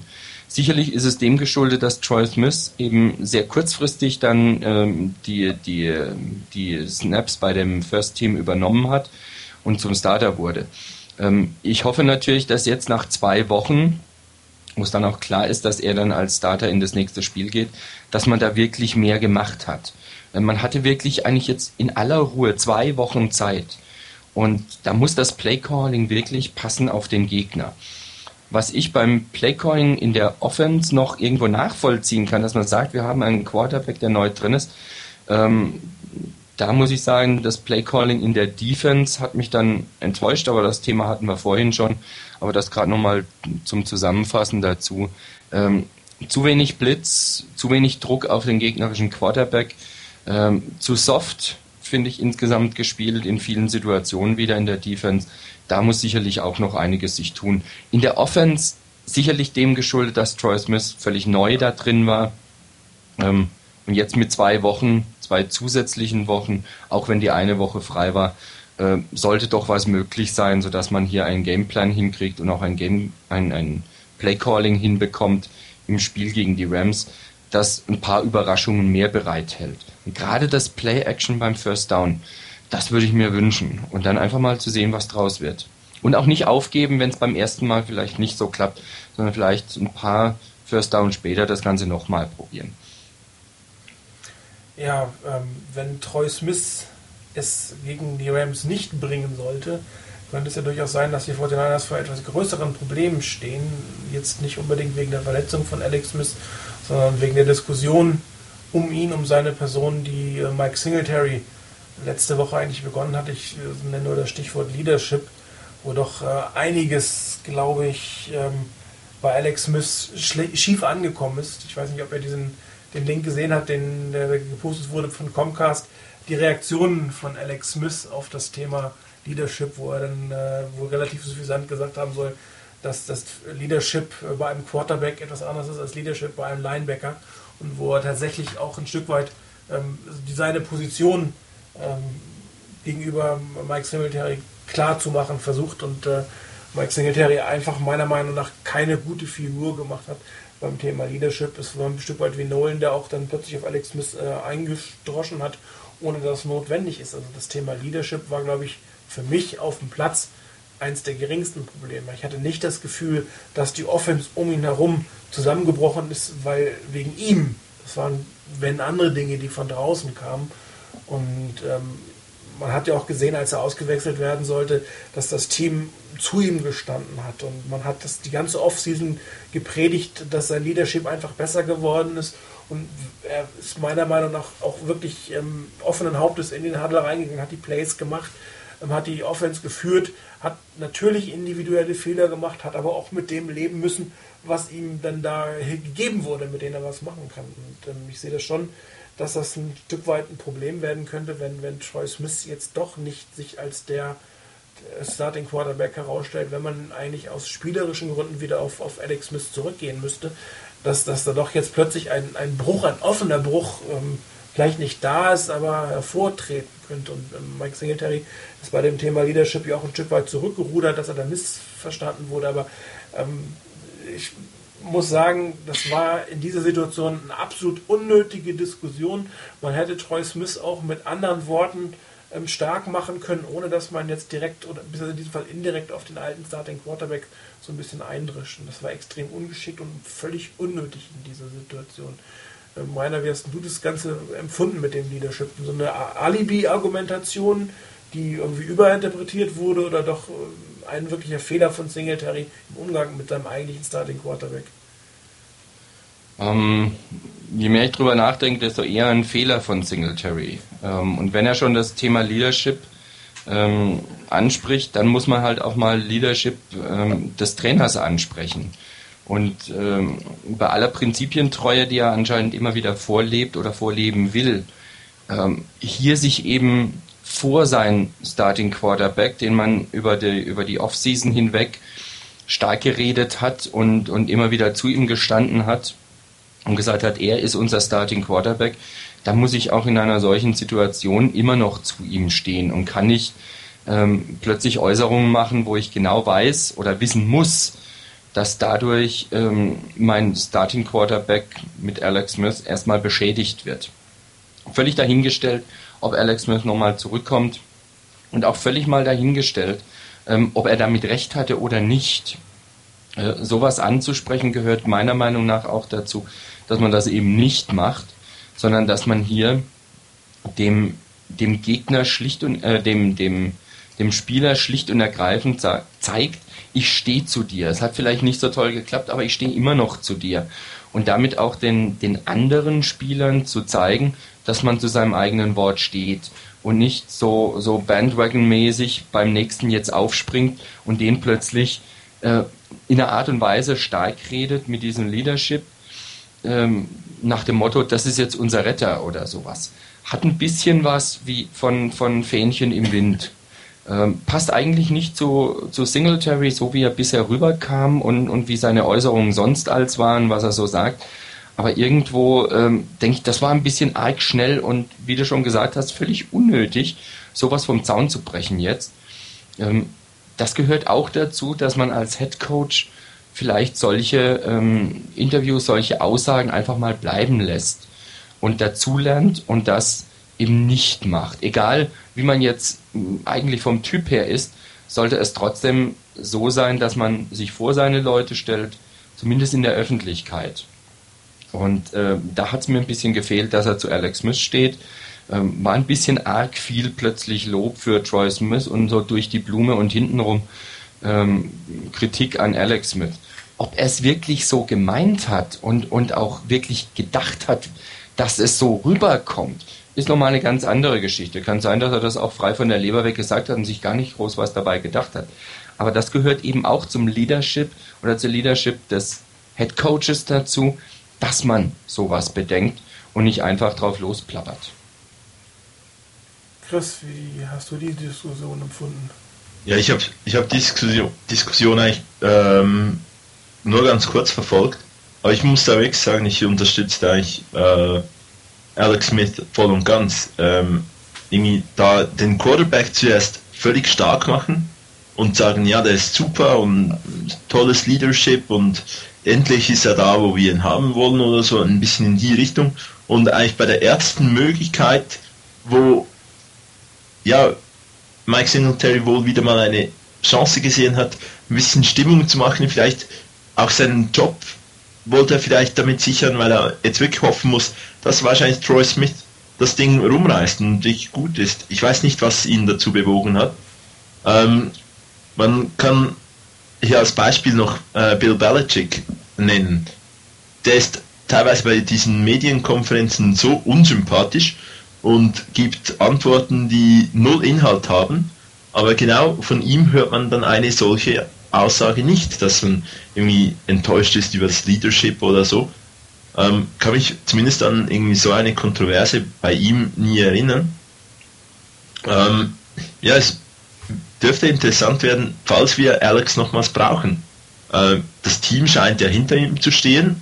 Zumindest stand es das, als er gebencht werden sollte. Ich hoffe eigentlich, vor allem, weil er das Team spielen muss und wenn das Team seine Leistung bringt, ist eigentlich egal, ob sie dann Singletary so viel Freude haben, ist ihr Job, die Leistung zu bringen und dass, sie, dass dann das Team auch mit Alex Smith wieder gut spielt. Aber erinnerte mich schon stark an Nolan, dass dann auch plötzlich einfach auf Alex Smith einge, äh, eingehauen wird, obwohl es überhaupt keinen Grund gibt. Sicherlich auch kein, kein äh, weiterer ein weiterer äh, Nagel in seinen Sarg, was das Thema Jobsicherheit angeht. Im Moment steht er, glaube ich, auf Platz 3 oder 4 auf der inoffiziellen Hot Seat Liste. gucken, ähm, ob er tatsächlich noch die Saison durchsteht oder nicht. Chris, du hast gerade noch äh, geschrieben, dass äh, Rachal äh, aus persönlichen Gründen nicht trainiert hat. Hast du noch ein bisschen mehr Informationen dazu oder war nur diese, diese Nachricht, die gekommen war? Nee, Mayoko hat äh, das nur geschrieben, dass er ähm, aus persönlichen Gründen nicht trainiert habe. Äh, Singletary soll aber angegeben haben, dass er am Sonntag spielt. Okay, wunderbar. Ähm, ist vielleicht nicht der beste O-Liner, den wir haben, aber jeder, der fit ist und spielt, kann uns gut tun. Ja, ich würde sagen, das war's zum Thema ähm, Spiel oder sportlich, was das Thema London angeht. Aber wir haben ja auch noch äh, andere Dinge in London gemacht. Wir haben ein bisschen uns äh, getroffen. Viele haben sich zum ersten Mal gesehen, andere haben sich seit Jahren nicht mehr gesehen. Und ähm, äh, das Member-Meeting in London hat doch, glaube ich, den meisten Leuten viel, viel Freude gemacht, viel, viel Spaß gemacht. Ähm, ich war bei dem Gruppenbild mit Ona nicht dabei. Ich habe, glaube ich, gerade noch Mittag gegessen im Harrods. Es war auch sehr nett. Äh, aber trotzdem erzählt doch mal einfach, äh, wie ist denn dazu gekommen? Ich glaube, das interessiert auch die, vielleicht die, die nicht direkt vor Ort dabei gewesen sind. Also wenn ich mal anfangen darf, äh, das Ganze lief eigentlich so, dass wir auch ähm, oder ich auch relativ spät informiert wurde, dass es ein Gruppenbild vor dem aufblasbaren Niner gibt, ähm, womit jetzt nicht unser Chefredakteur gemeint ist. Ne? Das war der aufblasbare 49er, der vor dem Eingang zu dem Tailgate-Gelände stand. Ja, und äh, das um 15 Uhr. Bei mir hat's gut gepasst, weil ich von der Zeit her eh vorhatte, mit allen, die bei mir dabei waren, so ungefähr um die Zeit dort zu sein. Und wir kamen dann hin und haben gesehen, dass da schon eine Schlange ist und haben dann so nebenbei mitbekommen, da müsste man durchs ganze Gelände durch, außenrum und wieder zurück. Und da haben wir gesagt, also weil man anders nicht rauskommt. Und ähm, ja, da habe ich dann halt auch gesagt, äh, nee, da gehen wir jetzt nicht mehr rein, weil bis wir drin sind, können wir raus, dass wir hier das Foto machen. Dann haben wir noch mit einigen, die drin standen, unter anderem Leon Joe und diversen anderen noch gesagt, ja, machen wir halt hier ein Bild, die einen drin, die anderen draußen und den einer irgendwie so im Hintergrund, bis sie dann gesagt haben, sie kommen doch raus und ja, lange Rede, kurzer Sinn, äh, wir standen dann ähm, da drin und wir standen draußen, vorne dran, da war Stick 49, 49 dabei, ich war dabei, Chris war auch dabei und noch ein paar.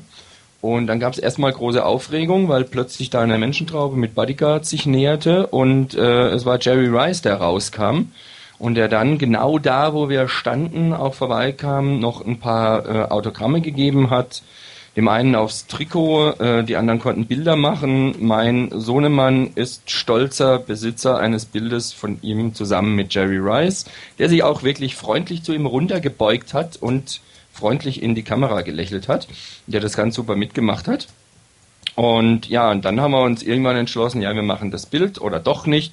Ja, wir machen es drin und irgendwann waren ein paar von uns schon oben auf der Rampe und die anderen plötzlich doch unten, da sind wir wieder runter und haben das Bild machen wollen, haben uns aufgestellt und als wir uns da aufgestellt haben für das Bild, äh, gab es wieder Aufregung, äh, weil wieder eine Menschentraube rauskam und dann war die Reporterin von 49ers Total Access, war da und die hat gerade, ähm, waren gerade vom Tailgate-Gelände runter und hat gerade noch eben Dr. York interviewt.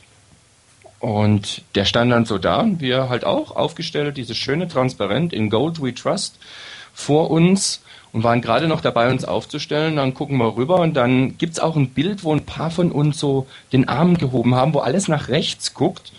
Und ja, das war genau da, als wir gesagt haben, kommen Sie doch mal rüber, Dr. York, äh, stellen Sie sich doch mal dazu. Und das war auch sehr problemlos. Er ging dann in die Mitte rein und hat, wenn ich das richtig beobachtet habe, dann auch richtig schön mitgerufen, als wir dann angefangen haben, Let's Go Niners ähm, anzustimmen. Und ja, das Ganze hat auch dazu geführt, dass nicht nur wir Bilder gemacht haben, sondern ich weiß gar nicht, wie viele Leute sonst noch.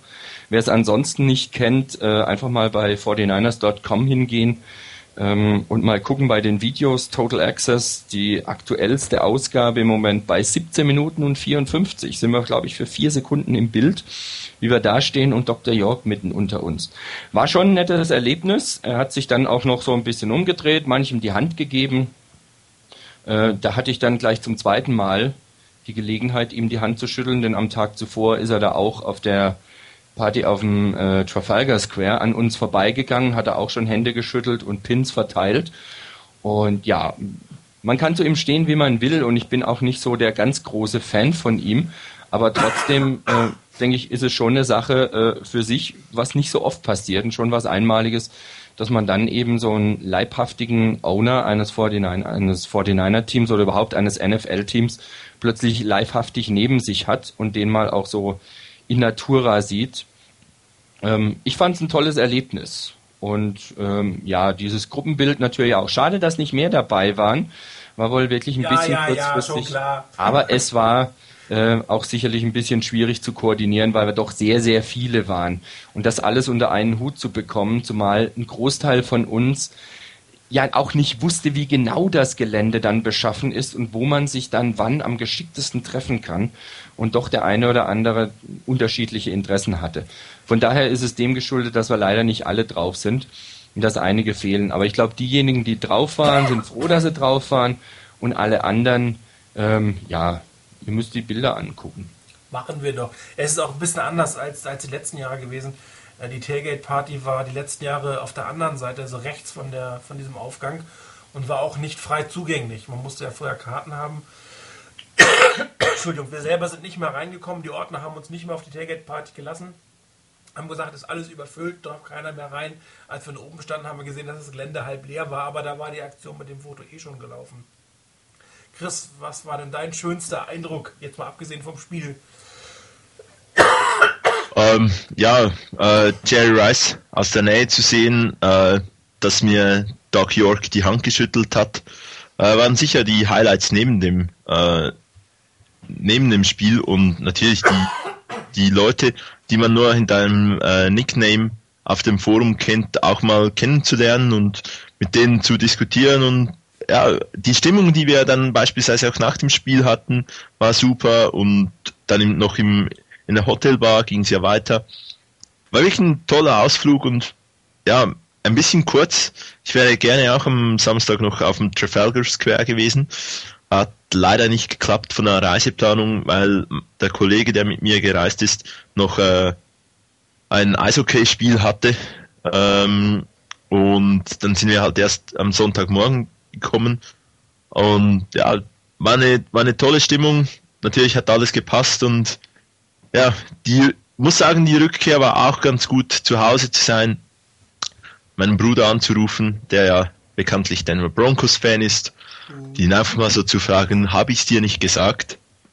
Das hat auch gut getan. Ja, ich habe also weder Jerry Rice noch äh, Mr. Mr. York gesehen. Ähm, aber ich sag einfach mal so, ich habe 98 einen Live-Touchdown-Pass von Steve Young auf Jerry Rice im Candlestick gesehen. Das muss das alles wieder wettmachen. Stimmt übrigens das Gerücht, dass irgendjemand aus der Gruppe Eddie Eddie Rufe irgendwie angefangen haben soll? Ja, das stimmt. Allerdings nicht bei der Gelegenheit, sondern äh, auf dem Trafalgar Square, als Doc York auf die Bühne kam. Da habe ich mich zu ein paar Kollegen umgedreht. Das war, glaube ich, Uwe Nummer 8. Wer war noch dabei? Äh, Duffeldoffel war dabei, Snoopy war dabei. Und sonst fällt mir jetzt im Moment nicht ein, wer dann noch da ist. Doch, ähm, wer war's denn? Ich glaube, San Franolli war noch da. Ähm, die anderen mögen es mir verzeihen, im Moment kriege ich es auf die Schnelle nicht hin und drehe mich um und mein so in meinem jugendlichen Leichtsinn, so in sinngemäß, eigentlich müssten wir ja jetzt rufen, bring Eddie back oder Eddie oder sonst irgendwas. Ja, und dann macht die versammelte Mannschaft hinter mir eines, lautstark und aus dem Publikum war es ziemlich leise in dem Moment, ganz laut zu brüllen, Eddie, Eddie, Eddie. Und das sehr laut. Es gab doch ein paar Leute, die sich zu uns umgedreht haben, manche gelächelt, manche etwas verstört geguckt haben. Ähm, auf der Bühne haben sie sich nicht irritieren lassen, haben ihre Interview, ihr Interview weitergemacht. Aber ich fand schon lustig an der Stelle. Ja, alles Profis, Medienprofis, die lassen sich von sowas nicht abschrecken. Die haben Natürlich. was erlebt im Leben. Ansonsten, ansonsten eins würde ich noch gerne einbringen, weil, weil du ja auch gefragt hattest noch nach den persönlichen Highlights neben dem Spiel. Ähm, eine Sache war natürlich klar das Spiel an sich, vor allen Dingen, weil es eben eine Möglichkeit gab, mal die Niners mit ganz vielen Leuten zusammenzusehen, die man sonst vom Board her kennt und manche auch noch halt natürlich schon vorher schon äh, nebenbei gekannt hat. Ähm, ein bisschen schade war es, dass unsere Gruppentickets so verteilt waren. Ähm, ich hätte es mir da schon gewünscht, dass wir da wirklich kompakt in einem Block mit Linie, äh, mit, mit Reihen untereinander sitzen und nicht so verschoben. Aber das Ganze hat letztendlich der Stimmung äh, nur bedingt Abbruch getan. Was ich klasse fand, war auch ähm, Samstagabends dieses Treffen im Sherlock Holmes, das der eine oder andere vielleicht erst nach einigen Umwegen gefunden hat. Ähm, aber immerhin, ganz viele haben es gefunden. War eine tolle Sache. Ich fand super, Leute zu sehen, die ich jetzt schon länger nicht mehr gesehen hatte. Manche, mit die ich vom Board jetzt schon, was weiß ich, acht Jahre kenne ungefähr ähm, und die ich noch gar nicht gesehen hatte. Das war eine tolle Gelegenheit und ähm, auch hier gilt, wäre schön gewesen, wenn noch mehr dabei hätten dabei sein können.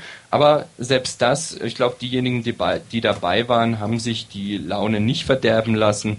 Äh, es gab Zeiten, während wir dort waren, da war eigentlich dieser Sherlock Holmes Pub fest in 49ers Hand. äh, bis dann so ein paar Halloween-Gestalten noch auftauchen, die allerdings auch ganz witzig waren und auch ein paar Leute, die anscheinend Geburtstag gefeiert hatten, äh, haben. Ähm, war aber sehr lustig und vor allen Dingen war es ganz spannend. Das sollte dann aber 49ers Chris B eigentlich erzählen. Ich glaube, Dean haben die angesprochen. Ähm, von wegen Leute aus San Francisco, so zwei etwa ältere Ehepaare, die völlig fix und fertig waren, die komplett hin und weg waren und das überhaupt nicht nachvollziehen konnten und verstehen konnten äh, und glauben konnten, dass da Leute aus Deutschland, Österreich und der Schweiz sich in einer Krisengruppe treffen und zum Spiel der 49ers gehen, weil sie 49ers-Fans sind. Die waren völlig hin und weg, auch wegen der Klamotten, die wir anhatten. Übrigens diesbezüglich mal ein ganz dickes Lob, ein ganz dickes Dankeschön an Leon Joe und auch an Uwe. Ähm, das war äh, für die völlig unbegreiflich. Die konnten es wirklich nicht glauben. Haben auch mehrere Bilder gemacht.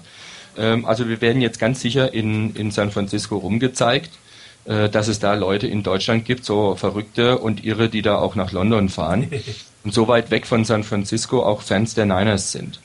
War ein tolles Erlebnis. Ähm, werden wir so sicherlich nicht mehr haben, zumindest nicht in den nächsten Jahren. Ähm, und selbst dann ist es halt in Anführungszeichen, in dicken Anführungszeichen, nur das zweite und nicht das erste. Aber ich denke, es wird sich mit Sicherheit nächstes Jahr die eine oder andere Gelegenheit finden, dass wir ein größeres Member-Meeting machen. Man muss ja nicht unbedingt nach London fahren. Es gibt auch in Deutschland schöne Ecken, wo man mal hingehen kann. Und vielleicht klappt es da auch mal, dass dann vielleicht mal 50, 60, 70 oder auch noch mehr Leute dabei sind. Werden wir mal sehen, mal gucken, ob sich was organisieren lässt. Ein erstes haben wir ja noch offen, wenn wir uns alle tatsächlich mal in San Francisco treffen sollten.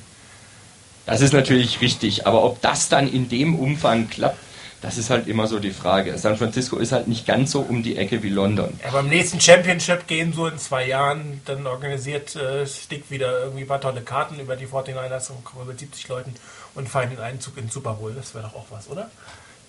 Das wäre okay. Siehst du. Okay, ähm, damit äh, unser lieber äh, Chefredakteur auch wieder zuhören kann, würde ich sagen, wir verlassen das Thema London und gucken in die nahe Zukunft, sprich auf äh, übermorgen Abend äh, 22.05 Uhr ist Kickoff äh, im Candlestick. Zu Gast werden die St. Louis Rams sein.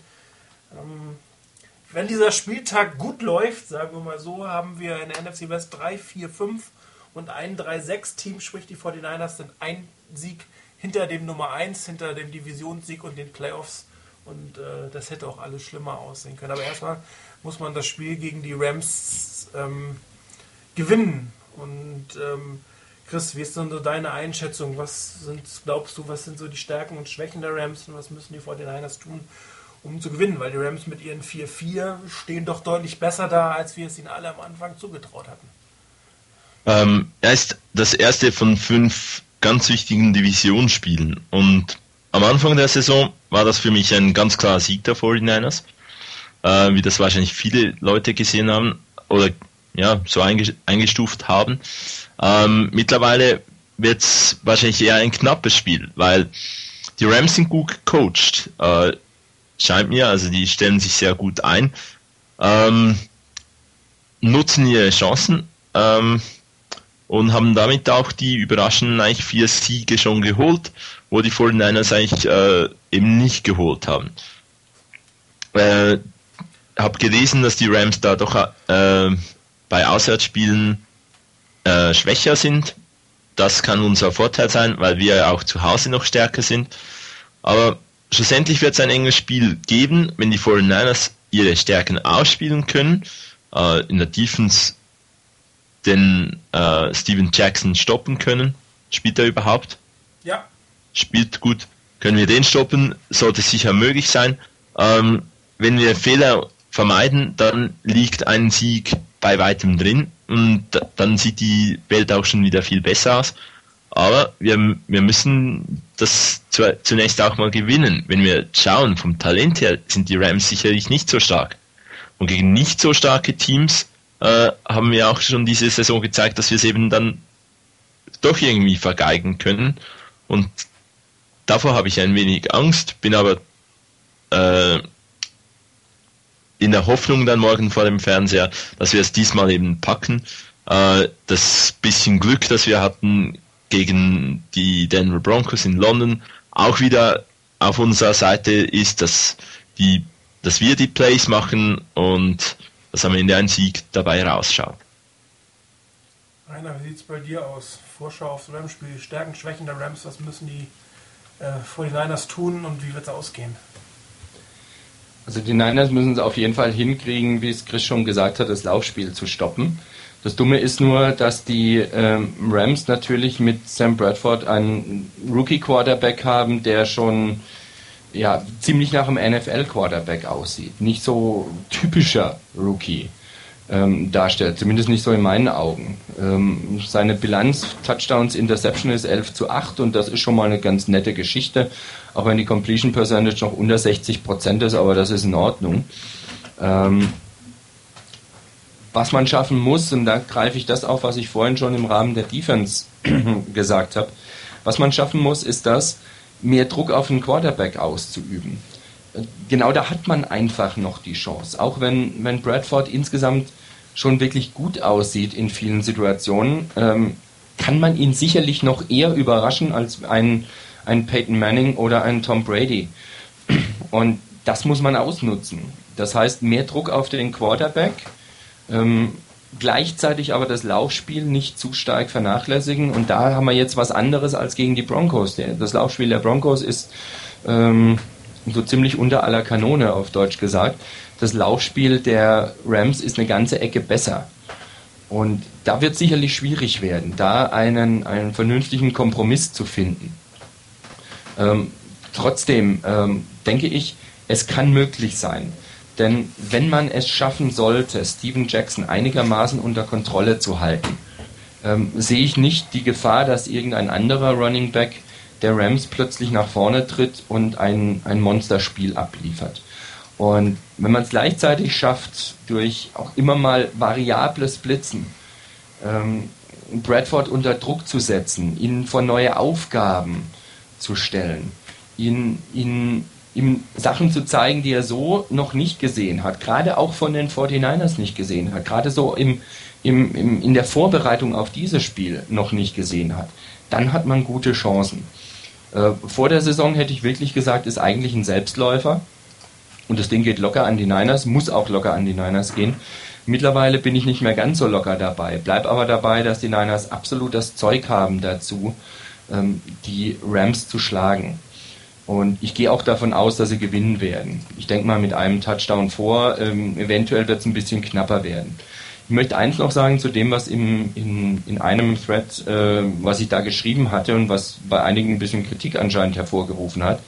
Ähm, als es darum ging, dass, glaube ich, Zugchef geschrieben hat, dass der Head Coach der Rams ein sehr, sehr fähiger Coach wäre. Ähm, ich sehe ihn noch nicht als sehr, sehr fähig, wobei jetzt muss man natürlich ein bisschen definieren, was versteht man unter sehr, sehr fähig. Ähm, die jetzige Saison genommen, klasse.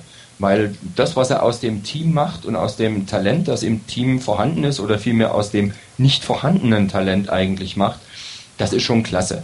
Das ist schon gut.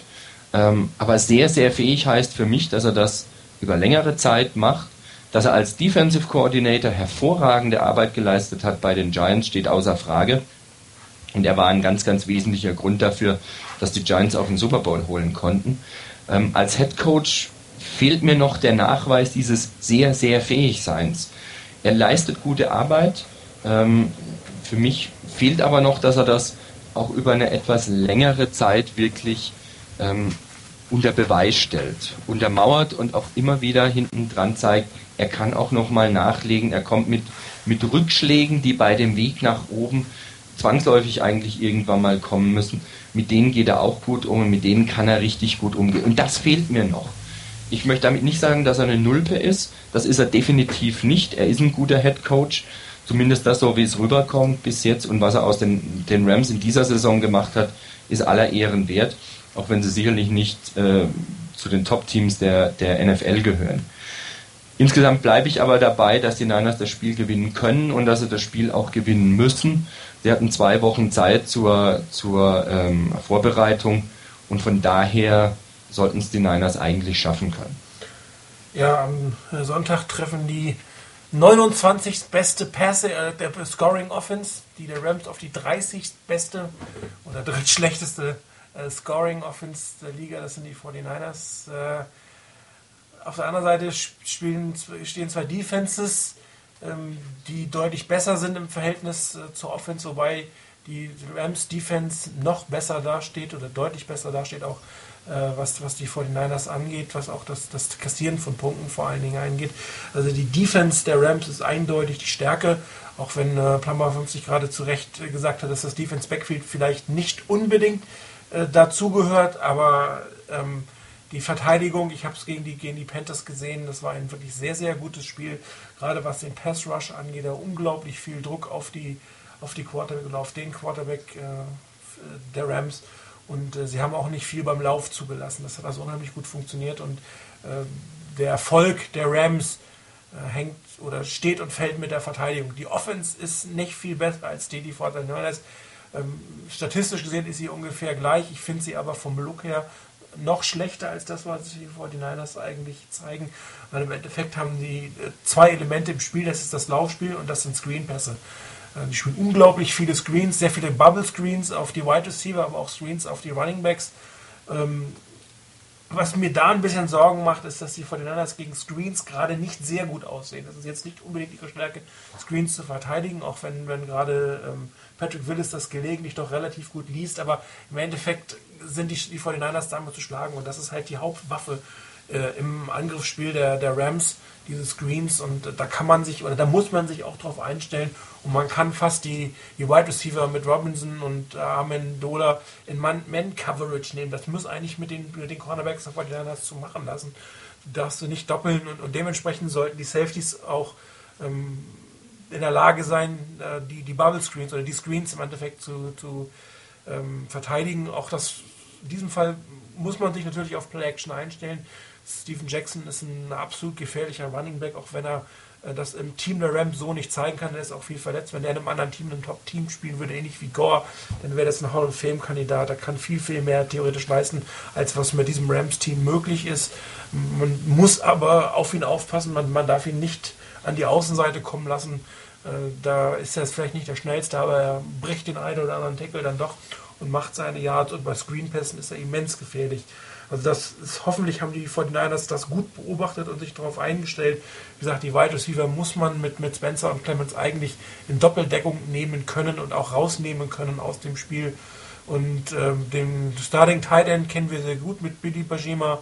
Ist jetzt sicherlich auch nicht der Top Tight End, man hat im Spiel gegen die äh, Panthers gesehen, dass der Nummer 3 Tight End, die gar nicht aussprechen kann, Huma Navani Nui oder so ähnlich als der Kollege relativ gut gespielt hat, aber auch hier ähm, ist jetzt sicherlich nicht zu vergleichen mit dem, was die 49ers da aufbieten können. Das heißt, auf dem Papier sind die 49ers eigentlich, abgesehen von der Quarterback-Position, ich finde Sam Bradford doch stärker als, als, als Troy Smith, ähm, gut aufgestellt und äh, die sollten doch äh, in der Lage sein, ähm, hier was, was reißen zu können und im Endeffekt, äh, wenn man in der Lage ist, die Screens und das, das, das Running, Bank, der Running Game im, im, Griff zu halten und auf jeden Fall Fehler wie Strafen und Turnover vermeiden, müsste dieses Spiel zu gewinnen sein. Ähm, ich glaube, es wird eine relativ knappe Kiste, was anderes sind von den Niners ja gar nicht, sind wir von ihnen gar nicht gewohnt. Und ich glaube, das wird so zwischen vier und sieben Punkten für das Ganze ausgehen. Ähm, wie gesagt, wenn man es tatsächlich schafft, die Screenpässe der, der Rams zu stoppen, die deren einziges wirklich gefährliches Element im Passing Game sind. Ich bin gespannt und ich hoffe, dass die 49ers ähm, mit dem Schwung, mit dem man ähm, aus, aus Denver, Quatsch, aus London nach dem Denver-Spiel zurückgekommen ist, wieder in das neue Spiel hineingehen kann. Und äh, dann hoffe ich, dass äh, wir tatsächlich mit einem 3-6 in die nächste Runde gehen und damit sind wir eigentlich auch schon bei dem zweiten Spiel der NFC West. Ähm, dort, ähm, ich weiß gar nicht, wer Heimrecht hat. Ich glaube, die Cardinals haben Heimrecht gegen die Seahawks. Ja. Und ähm, ich bin mir eigentlich fast sicher, dass die äh, Cardinals das gewinnen werden. Die Seahawks sind irgendwie ähm, auswärts nicht das Team, was sie zu Hause sind. Und trotz dieser etwas merkwürdigen Quarterback-Situation in Minnesota hat man es geschafft, die Vikings auswärts fast an den Rand der Niederlage zu bringen und äh, hat sich eigentlich im vierten Quarter fast selbst geschlagen. Und ähm, ich vermute, dass, dass es zwar eine knappe Kiste wird, aber dass die ähm, Cardinals das Ergebnis äh, erzielen werden, was glaube ich auch für die 49ers am besten ist. Oder Chris, was tippst du? Arizona gegen äh, Seattle? Äh, wird, ein, wird ein ganz interessantes Spiel, denke ich, weil viele Fehler passieren können. Ähm, schlussendlich, ich mag mich fast nicht festlegen, wer das Spiel gewinnen kann, weil die Teams so unbeständig spielen, äh, dass es sehr schwer ist, da was zu sagen. Aber ich denke halt, dass die Seahawks gewinnen. Ich, irgendwie so ein Bauch, Bauchgefühl sagt mir, die Seahawks werden das Spiel gewinnen. Leider für uns. Ähm, wir sind dann halt nicht so nah am Division-Titel, wie wir es vielleicht gerne hätten. Wäre ärgerlich. Rainer, dein Tipp zum Spiel Cardinals und Seahawks? Also ich meine, dass ich bei Cardinals gegen Seahawks auf die Cardinals gesetzt habe. Ich bleibe auch dabei. Ähm, mich überzeugen die Seahawks immer noch nicht. Ähm, ich traue ihnen nach wie vor nicht zu, wirklich hier die Division zu gewinnen. Ähm, allerdings, ähm, ganz ehrlich, traue ich es eigentlich im Moment einzig, keinem einzigen Team zu, die Division zu gewinnen. Aber einen muss es ja treffen, sozusagen. Ähm, ob sie Seahawks sein werden, wird sich sicherlich auch in dem Spiel entscheiden. Ähm, ich glaube allerdings nicht daran, dass die Seahawks wirklich bei den Cardinals bestehen können und denke mal, dass auch durch einen Sieg der 49ers die von dir beschriebene Situation ähm, eintreten wird, dass drei Teams in der NFC West mit 4-5 dastehen und die Niners mit 3-6 in Lauerstellung dahinter und äh, von daher ein Sieg der Cardinals. Gut, kommen wir zum äh, letzten Part der Vorhersagen. Game of the Week. Rainer, dein Game of the Week diese Woche. Ähm, tue ich mir ein bisschen schwer, allerdings, ähm, wenn ich es mir jetzt nochmal so über, überblicksmäßig anschaue, ähm, Steelers zu Hause gegen die Patriots ist für mich so das Spiel der Woche. Ähm, man muss mal sehen, was die, was die Steelers zu Hause anstellen gegen die Patriots. Die Patriots haben allerdings auch einiges zu beweisen, nachdem sie ja bei den Browns ähm, eine sicherlich nicht eingeplante Niederlage eingefahren haben. Ähm, für mich ein sehr interessantes Spiel, ähm, inwieweit die Offense der Patriots diese, diese, ja, diese Downhill-Richtung, ähm, die sie angenommen haben, nachdem Moss weggegangen ist, wie sie das vielleicht doch mal wieder stoppen können und dann ausgerechnet noch gegen die Steelers. Und bei den Steelers wird sicherlich interessant sein zu sehen, wie die sich jetzt schlagen gegen die Patriots zu Hause. Ähm, für die Steelers wäre es ein immens wichtiges Spiel. Wenn sie das gewinnen können, stehen sie 7-2, sind ein einen Sieg vor den Ravens, die ja bereits gestern Abend verloren haben bei den Falcons und wären damit dem, dem Divisionstitel in der AFC North ein ganzes Stück näher gekommen. Die Patriots müssen quasi gewinnen, ähm, um mit den Jets Schritt zu halten, ähm, die in Cleveland spielen. Was auch nicht einfach ist, aber ich traue es den Jets durchaus zu, dort zu gewinnen. Und wenn sie da mithalten wollen und dabei bleiben wollen, müssen sie auch gewinnen. Von daher wirklich ein Must-Win-Game für beide Teams eigentlich und für mich so das Interessanteste an diesem Wochenende. Chris, eins, zwei oder drei Games of the Week für mhm. dich heute? Nee, eigentlich mein, mein Game of the Week war gestern äh, mit Ravens Falcons. Aber wenn ich jetzt noch eins wählen müsste, das noch kommt, dann gehe ich mit Rainer einig, dass es New England in Pittsburgh ist. Ähm, denke ich, das beste Spiel, das wir diese Woche sehen, von, vom Kaliber der Teams. Und ja, ich, ich tippe da mal auf New England. Ja, mein Game of the Week ist Minnesota in Chicago. Aus zwei Gründen. Eine Niederlage in Minnesota könnte dort nach dem Spieltag zu einigen Änderungen führen.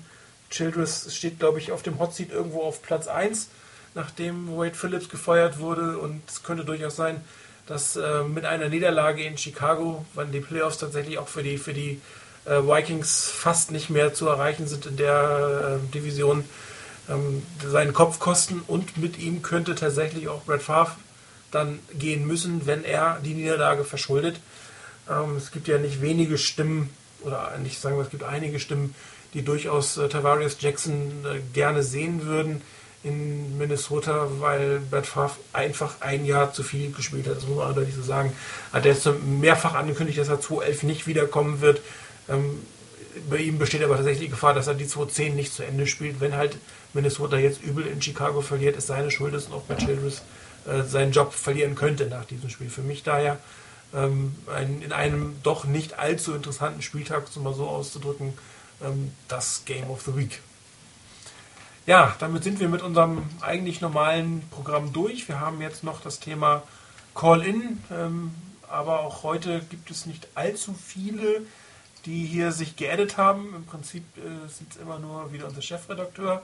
Ich weiß nicht, ob er sich noch gerne zu Wort melden möchte, was er aber auch noch nicht getan hat. Und dementsprechend würde ich sagen, nach, oh doch, relativ lang, 1 Stunde 40, das könnte fast eine längste Sendung geworden sein, hatten auch ein langes Programm, möchte ich mich ähm, bei euch beiden bedanken und äh, sage Tschüss für heute. Wir sehen uns oder hören uns äh, hoffentlich in alter Frische am nächsten Freitag. Wobei ich da mit euch nochmal sprechen muss. Es kann sein, dass das ein Tag früher sein muss, aber das werden wir dann sehen. Und äh, ich hoffe, wir sehen einen Sieg der 49ers am Sonntag. Es ist ein spätes Spiel, also alles für alle eine kurze Nacht. Und äh, damit wollen wir es heute belassen. Danke, Chris. Kein Problem, hat, hat Spaß gemacht. Danke, Rainer. Gern geschehen. Und äh, gute Nacht und bis zur nächsten Woche.